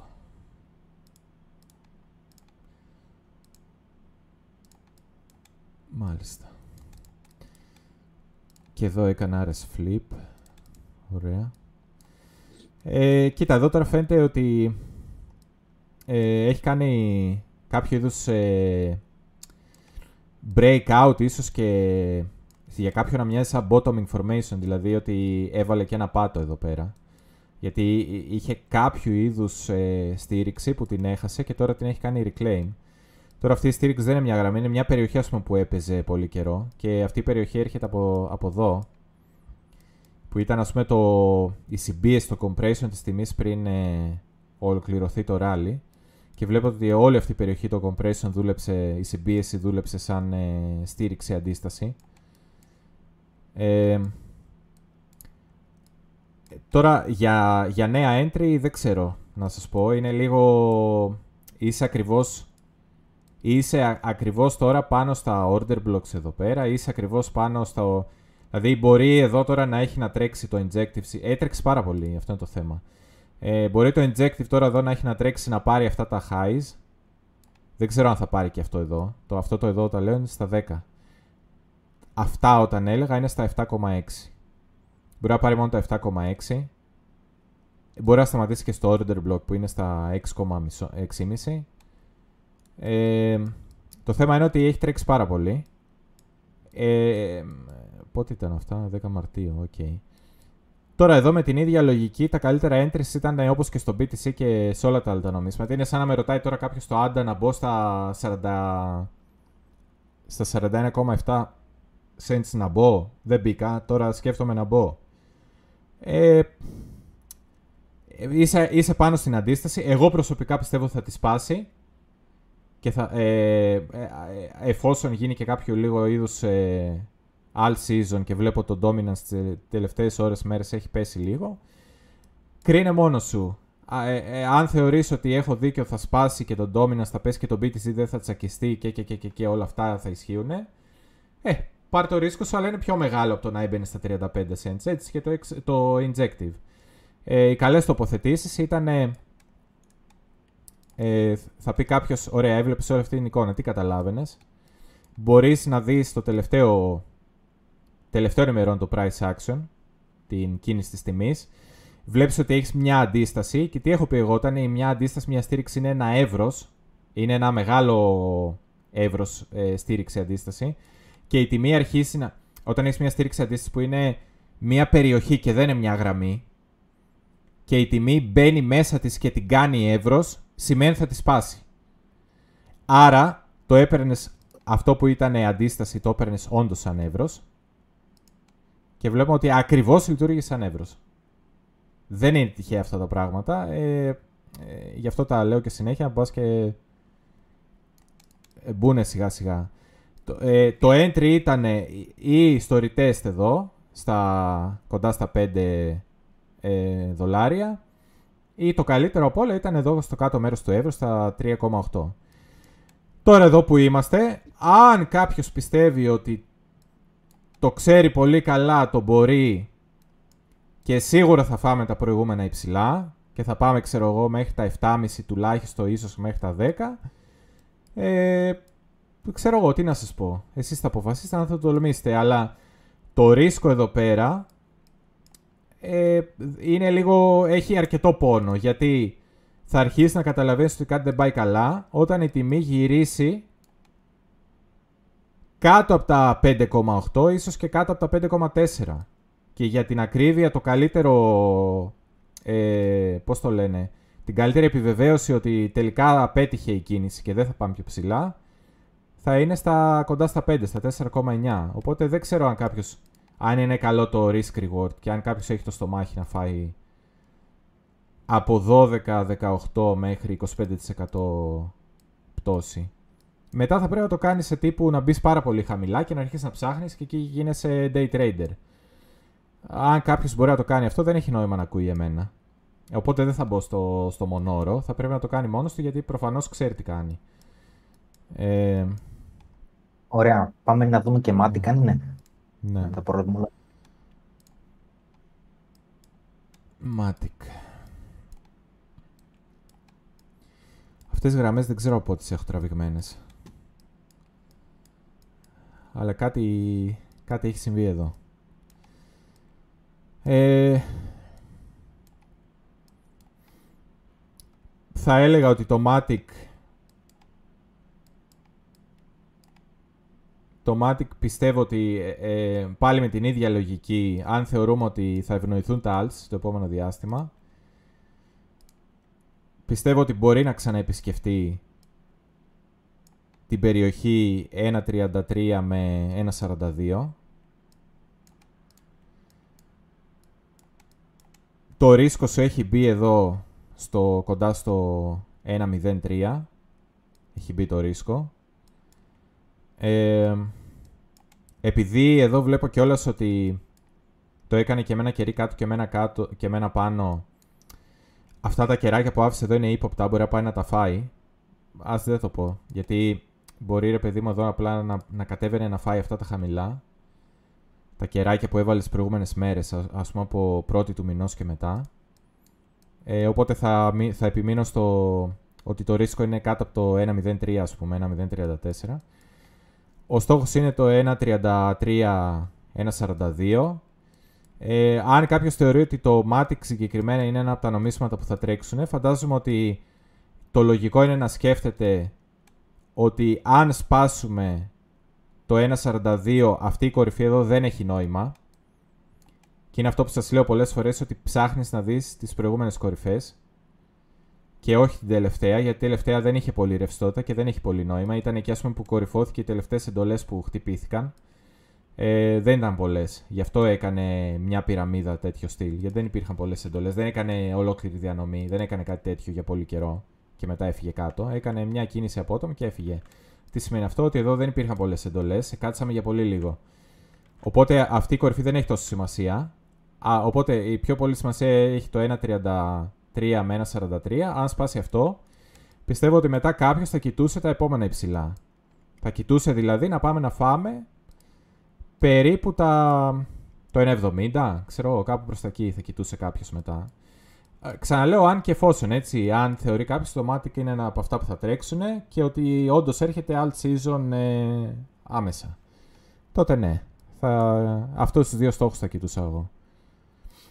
Ωραία. Πάμε να δούμε λίγο Σολάνα γιατί έχει ενδιαφέρον, θα πω κι εγώ. Ε, πες πρώτα τα τεχνικά. Ναι.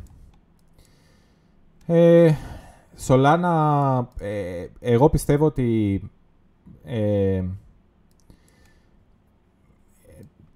δεν έχει αλλάξει ουσιαστικά, δεν έχει αλλάξει κάτι πάρα πάρα πάρα πολύ. Είμαστε κάτω από την προηγούμενη περιοχή. Δεν έχουμε χτυπήσει καν την προηγούμενη περιοχή εδώ που είχαμε σε στήριξη σαν αντίσταση. Κάνουμε ranging από την κάτω μεριά. Αυτή τη στιγμή δεν έχουμε χτυπήσει τα υψηλά. Αν κάποιος είναι πολύ bullish, εμένα πάλι ακόμα και έτσι η στόχη μου θα ήταν, ας πούμε, ξέρω εγώ εδώ τα 31 δολάρια. Δεν θα σκεφτόμουν ότι θα πάμε ξέρω εγώ στα 47, κάτι τέτοιο. Μακάρι κάποιος να, να, ε, που πιστεύει πάρα πολύ στο Solana να δικαιωθεί και να πάμε πολύ πιο ψηλά. Αλλά δεν, εγώ δεν εύχομαι ας πούμε, να μην κερδίσει ο διπλανός. Απλά εμένα μου φαίνεται τεχνικά πολύ δύσκολο ε, με μία ίδια δύναμη εικόνα. Μην κοιτάτε ότι έκανε ε, ε, πολλοί κοιτάνε, ναι ρε φίλε, αλλά δεν βλέπεις τι κάνει. Έχει τρέξει ε, 200%. Δεν βλέπεις τι κάνει, είναι παντοδύναμο. Μην το κοιτάτε αυτό, γιατί έκανε και πάρα πολύ μεγάλη πτώση. Δηλαδή πριν κάνει αυτό που σου φαίνεται 200%, έκανε 80% μείον από τον Οκτώβριο. 80% μείον χασούρα για να τη γυρίσεις ε, σκέψου ότι έχεις κάνει 80% χασούρα και με 200% αύξηση δεν κάλυψες τη χασούρα. Άρα μην βλέπετε έκανε 200% θα πάει to the moon. Έτρεξε πάρα πολύ και δεν έκανε reclaim την προηγούμενη περιοχή. Εμένα, εγώ είμαι σκεπτικός για το Solana. Αν δημιουργηθεί ξανά FTX 2.0 Εκεί. Ναι. και με τον narrative ότι Α, η FTX ήταν πίσω από το Solana και γι' αυτό το Solana έπεσε. Άρα τώρα που ξαναγυρνάει η FTX ε, ε, έχει ένα meme που έχει έναν σε ένα πίνακα και έχει βάλει πινέζες με νήματα ενωμένες και δείχνει ξέρω εγώ και είναι αναμαγιασμένος και λέει ε, ε, όλα βγάζουν νόημα ξέρω εγώ, δες πως συνδέονται όλα μεταξύ τους. Αν κάνεις κάποιες τέτοιες σκέψεις ότι η FTX θα κάνει 2.0 και και και και και και και και, και τότε ναι, όντως μπορεί να ξανανεύουμε και από εδώ πάνω και να κάνει κάποιο είδους ράλι. Γενικά, εγώ πιστεύω ότι η αγορά θα βρει καινούριο παιχνιδάκι να παίξει. Ε, δεν ξέρω πόσο, πόσο Δεν πιστεύω. Το, το Solana νομίζω αυτό που ήταν να κάνει την αποστολή την εκπλήρωσε. Ε, Αλλά ναι, δεν μιλάμε τώρα έτσι για ε, ναι, short term. Ναι, απλά θα, ναι, απλά θα έχει, εγώ, θα έχει ε, να, πω, ε, να πω και δημόσια ότι εγώ είχα στα μπάρι το Solana στα 26 δολάρια για short αλλά από όταν έμαθα για τις ιστορίες αυτές με το FTX2 ε, δεν θα μπω στη διαδικασία. Ναι. Βλέπεις ότι στα 26 έχει αντίσταση. Εκεί το είχα στα μπάρια short. Ναι. Ε, με την γενικότερη λογική ότι η αγορά θα ξεφουσκώσει και αυτά που έχω πει για το bitcoin. Αλλά από τη στιγμή που έμαθα για FTX2 και τα λοιπά, δεν ξέρω τι παιχνίδι μπορεί να παίξουν αυτοί, οπότε εγώ θα μείνω απ' έξω. Και απλά θα το παρακολουθώ για πλάκα να δω τι έγινε. Ναι. Ε, και εγώ προσωπικά είναι ένα από τα νομίσματα που ακόμα και αν τρέξει πολύ και ε, βγω ας πούμε ο χαζός που δεν το πίστεψε, το, ε, δεν έχω κανένα πρόβλημα να είμαι ο χαζός που δεν το πίστεψε. Δεν θέλω ρε παιδί μου να αναλάβω το ρίσκο του Solana. Πιστεύω ότι θα υπάρξουν χίλιες δύο άλλες ευκαιρίες που θα έχω το κεφάλι μου πολύ πιο ήσυχο. Ωραία. Πάμε τελευταίο άλλο που θα δούμε Avax και μετά μια απάντηση που δεν έδωσα στον NDS πριν και μου την ξαναρωτάει και θα κλείσουμε. Πάμε λίγο Avax.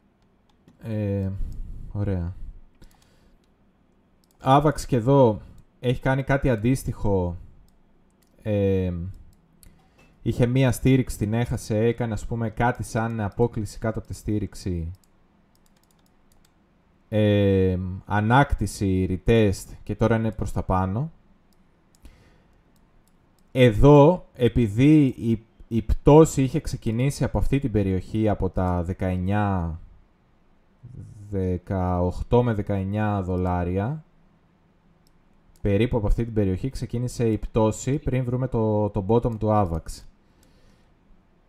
Βλέπετε και εδώ στο, τον Ιανουάριο του 23, Φεβρουάριο 23, ε, εδώ όποτε ήρθε η τιμή κινήθηκε πολύ γρήγορα. Άρα, ε, εγώ πιστεύω ότι αν είναι να απορριφτούμε κάπου θα πρέπει να είναι εδώ πέρα, ή η τιμή θα πρέπει να φύγει γρήγορα από εδώ. Αυτά τα ψηλά βλέπω ότι κιόλας ε, Έχουμε αφήσει κάποια ανοιχτέ, κάποια, κάποιες ανοιχτές θέσεις εδώ πέρα. Ε, οπότε θα μπορούσε στο θετικό σενάριο του Alt Season, αν το AVAX είναι ένα από τα νομίσματα που θα τρέξουν, ε, εγώ θα κοιτούσα κάπου κοντά στα 22 με 23 δολάρια. Ε, το οποίο, αν το τραβήξουμε αυτό το πλαίσιο, θα πει κάποιος πώς τι τραβάς αυτά ρε αδερφέ; Δεν καταλαβαίνω ποτέ. Ε, έχει να κάνει με το είναι λίγο συνήθεια πλέον.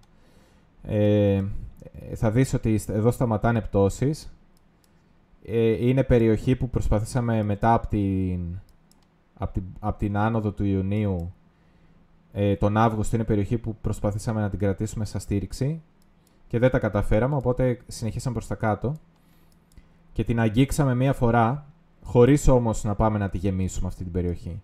Οπότε, με πολλούς συνδυασμούς που κάνω εγώ από, από τον τρόπο που σκέφτομαι τέλος πάντων, ε, που κάνω την ανάλυση μου τέλος πάντων, ε, είναι ότι το θετικό σενάριο για το AVAX είναι να φάμε αυτά τα ψηλά και να σταματήσουμε κάπου εδώ στα 23-24, το οποίο πόσο είναι, δεν πρέπει να είναι και άσχημο.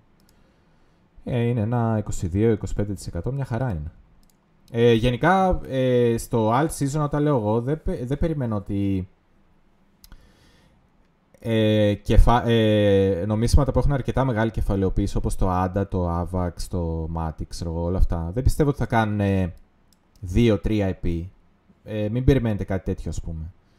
Πιστεύω ότι θα κάνω, ας πούμε, έτσι κάτι λίγο πιο... Ε, πιο μετριασμένο, ένα 20, 30%, 50%, αναλόγως στο, αναλόγως στο γράφημα, το chart και τα περιθώρια που έχει το καθένα μέχρι την επόμενη αντίσταση. Αλλά πιστεύω, ας πούμε, ένα, ότι έχουν μπροστά τους ένα άλλο 20, άλλο 50%, άλλο, αλλά κάπου εκεί μέσα αναλόγως. Τώρα, τα πολύ μικρά, εκείνα μπορεί να έχουν μεγαλύτερα περιθώρια να, να τρέξουν. Γιατί έχουν μικρότερη κεφαλαιοποίηση. Αλλά και πολύ μεγαλύτερο ρίσκο, έτσι. Γιατί αν δεν γίνει all season και, και γυρίσει η αγορά και τη φάμε, εκεί ξέρεις τι έκανες. Ήθελες να πας για τα πολλά κέρδη και προφανώς θα έχεις και μεγάλες χασούρες, αν δεν βγει. Ωραία, λοιπόν, ε, δώσαμε λίγο το share να απαντήσω μια ερώτηση στον EDS που δεν επαναφέρει και είναι ενδιαφέρουσα. Ε, ρώτησε από την αρχή, είχε ρωτήσει για το άθροισμα των, ε, του market cap ε, των stablecoins. Ε, αυτό συνεχίζει να πέφτει. Τον, ε, τις πρώτες 13 μέρες του Απριλίου έχουν χαθεί από την αγορά των κρύπτο 689 εκατομμύρια δολάρια. Η αφέμαξη δηλαδή συνεχίζει να α, συμβαίνει. Ε, δεν μπαίνουν λεφτά στα κρύπτο, αλλά βγαίνουν. Ε, και η ερώτηση που υπάρχει μετά είναι ότι πώς γίνεται αν, ε, αν βγαίνουν λεφτά, πώς γίνεται να αυξάνεται η τιμή του, του bitcoin. Λοιπόν, ε, είναι κάτι το οποίο έχω πει ε, χιλιάδες φορές, αλλά υπάρχει μια δυσκολία εκεί πέρα. Να το ξαναπώ άλλη μια. Σε κάθε αγοραπολισία, για κάθε αγοραστή υπάρχει και ένας πολιτής. Δηλαδή, αν λέμε ότι το volume μια μέρα ήταν, ξέρω εγώ, χίλια bitcoin, πες αδερφέ, ε, είναι χίλια bitcoin που αγοράστηκαν, αλλά και χίλια bitcoin που πουλήθηκαν. Εκεί υπάρχει ισοζύγιο, αναγκαστικά. Αγοραπολισία σημαίνει ότι ε, κάναμε match έναν αγοραστή με έναν πολιτή, έτσι. Τα νούμερα είναι τα ίδια και από τις δύο πλευρές.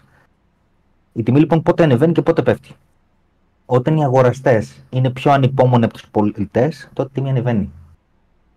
Όταν οι πολιτές είναι πιο ανυπόμονοι από τους αγοραστές, τότε η τιμή πέφτει. Δεν έχει σχέση με το volume, δεν έχει σχέση με το πόσα χρήματα υπάρχουν. Ε. Τυχαίνει καμιά φορά όταν μπαίνουν χρήματα να, να συμβαίνει ότι και οι αγοραστές είναι πιο ε, ανυπόμονοι από τους πολιτές. Ε, το καταλαβαίνω, σε κάποιες περιπτώσεις υπάρχει συνάφεια σε αυτά τα δύο. Αλλά ακόμα και αν τα χρήματα που είναι στα κρύπτο είναι σταθερά ή ελαφρώς πτωτικά όπως είναι ε, αυτή τη στιγμή, ε, και πάλι μπορεί η αγορά να ανεβαίνει. Αν δηλαδή όλοι αυτοί όσοι είναι ήδη στα κρυπτό, έστω με τη μορφή των stablecoins, ε, πηγαίνουν και αγοράζουν bitcoin και δεν περιμένουν το order book να πιάσει τη limit θέση τους, αλλά πάνε να κάνουν market αγορά γιατί είναι ανυπόμονοι, ας πούμε, τότε τιμή ανεβαίνει. Ε, πάει, το order book καταναλώνει τις εντολές που υπάρχουν προς τα πάνω. Αυτό είναι που σημαίνει. Λοιπόν, εντάξει, είδαμε σήμερα αρκετά alts απάντησα και σε αυτό που επέμενε ο EDS να απαντήσουμε και καλά. Ε, δεν βλέπω τώρα κάτι άλλο ε, να Το μόνο επειδή είμαστε στο κλείσιμο να πούμε και τη DJ μας ξανά. Ε, Α, είχα... ναι, υπάρχει κάτι που ξέχασα, αν, αν μου επιτρέπεις, Αντώνη. Λοιπόν, όπως έκανα ε, και ένα σχετικό tweet, ξεκινάει από αύριο στην Bremex BT ένας διαγωνισμός, ειδικά ε, για άτομα που έχουν γραφτεί μέσα από το, link, από το referral link μου, Ακόμα και αν κάποιος έχει λογαριασμό στην Premex BT από άλλο link, ε, μπορεί να ξαναγραφτεί από το δικό μου link, γιατί έτσι και δεν χρειάζεται και YC, απλά στο κάνει με ένα διαφορετικό email. Ε, υπάρχει αυτός ο διαγωνισμός με το που θα γραφτεί κάποιος, ε, σας δίνει 6.000 ε, εικονικά USDT. Ε, αυτά έχετε νομίζω 10 μέρες στη διάρκεια είναι από τις 14 Τετάρτου μέχρι τις 24 Τετάρτου.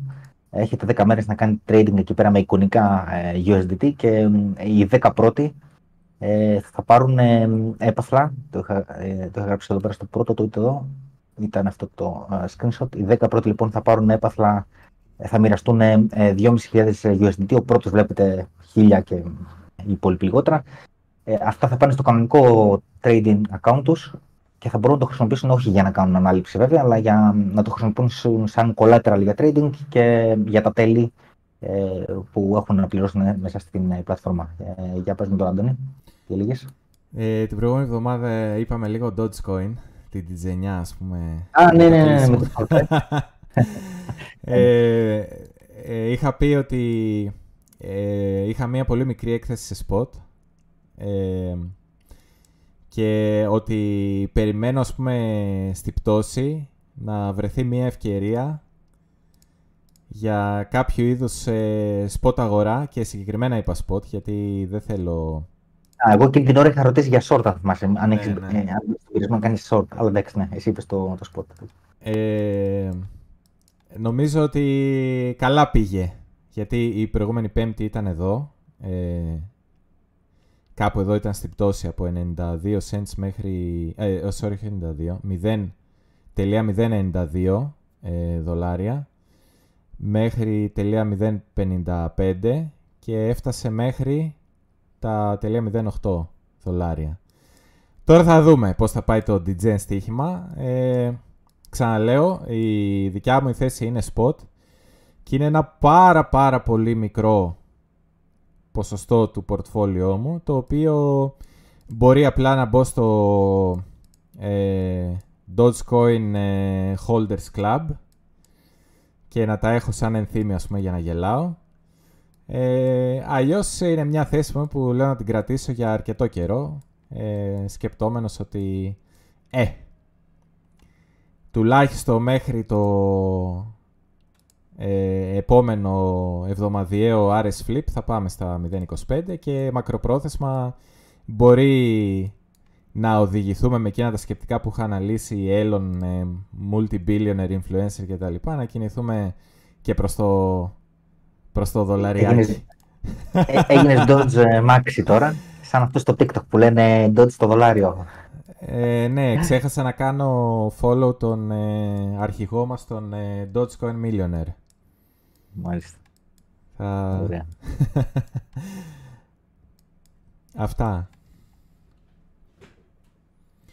Ε, δεν... Ε, ε, περιμένετε λέει Dots to the Moon. Ε, δεν ξέρω φίλε, σου λέω είναι το πιο degen πράγμα που έχω κάνει. Μπορεί να είναι και top signal αυτό, έτσι. Το ότι, το ότι με ακούς να έχω μικρή θέση σε Dodge μπορεί να είναι το signal ότι το πάρει η αγορά. Γιατί είμαι πολύ risk averse. Δηλαδή δεν μου αρέσει το πολύ μεγάλο ρίσκο, οπότε είναι κόντρα, κόντρα ρόλος τώρα αυτό που κάνω. Που συνήθως, τελευταία φορά που ενδιαφέρθηκα για κάτι πολύ degen, Ευτυχώς που δεν ε, μπήκα. Απλά μου έπιασε το ενδιαφέρον να ρωτήσω. Ήταν για τα άλογα ακριβώς στο top του κύκλου. Δηλαδή εκεί όταν ήμασταν στα 69, ενώ δεν με ενδιαφέραν καθόλου κάτι DJ άλογα τέλος πάντων. Άλογο του Pegasus. Ναι, ναι. Ε, θυμάμαι ότι ε, η, η μέρα που έτσι ε, τα άκουγα, τα άκουγα και είπα να ρωτήσω ρε παιδί μου τι είναι, πώς και τα λοιπά να ακούσω λίγο παραπάνω ήταν, τι να σου πω τώρα, πες να ήταν μία μέρα μετά το top ή μία μέρα πριν το top, κάτι τέτοια φάση. Οπότε, ε, ε, να ναι. ξέρετε, η DJ μου είναι και λίγο top signal, topping signal. Προσοχή! Ωραία. Λοιπόν, καλό Πάσχα, καλή κρυπτο ανάσταση λέει ο Μπέρ και ανάσταση κανονική, όχι μόνο κρυπτο, σε όλους. Καλές γιορτές ε, σε όλους, καλά να περάσετε, να σου βλήσετε να το ευχαριστηθείτε, να δείτε τους δικούς σας ανθρώπους να περάσετε όμορφα. Γιάννη, λοιπόν, like. σε ευχαριστώ ναι. πολύ. Ναι, like. εγώ, like, share, subscribe, εννοείται και στα δύο κανάλια. Επόμενη ε, εβδομάδα από το Γιάννη, ναι. κανάλι του Γιάννη όπως ήθιστε, ένα like. Αυτά νομίζω. Καλό βράδυ. Ευχαριστούμε για άλλη μια φορά. Και τα λέμε. Καλά να περάσετε όλοι και καλή χώνηψη όπως λέει και ο Τεό. Άντε, γεια σας. Τσάου, γεια. Brothers and sisters, we have been chosen. We are going to the promised lands, Valhalla. This is it. The pumps are here. Valhalla, gospel, Jesus will be proud of you. for holding your crypto. Your children's children's children's children will remember your name.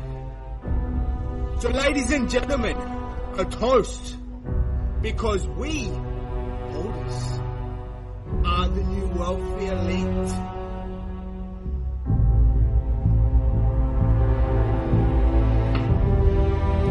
So long your longs.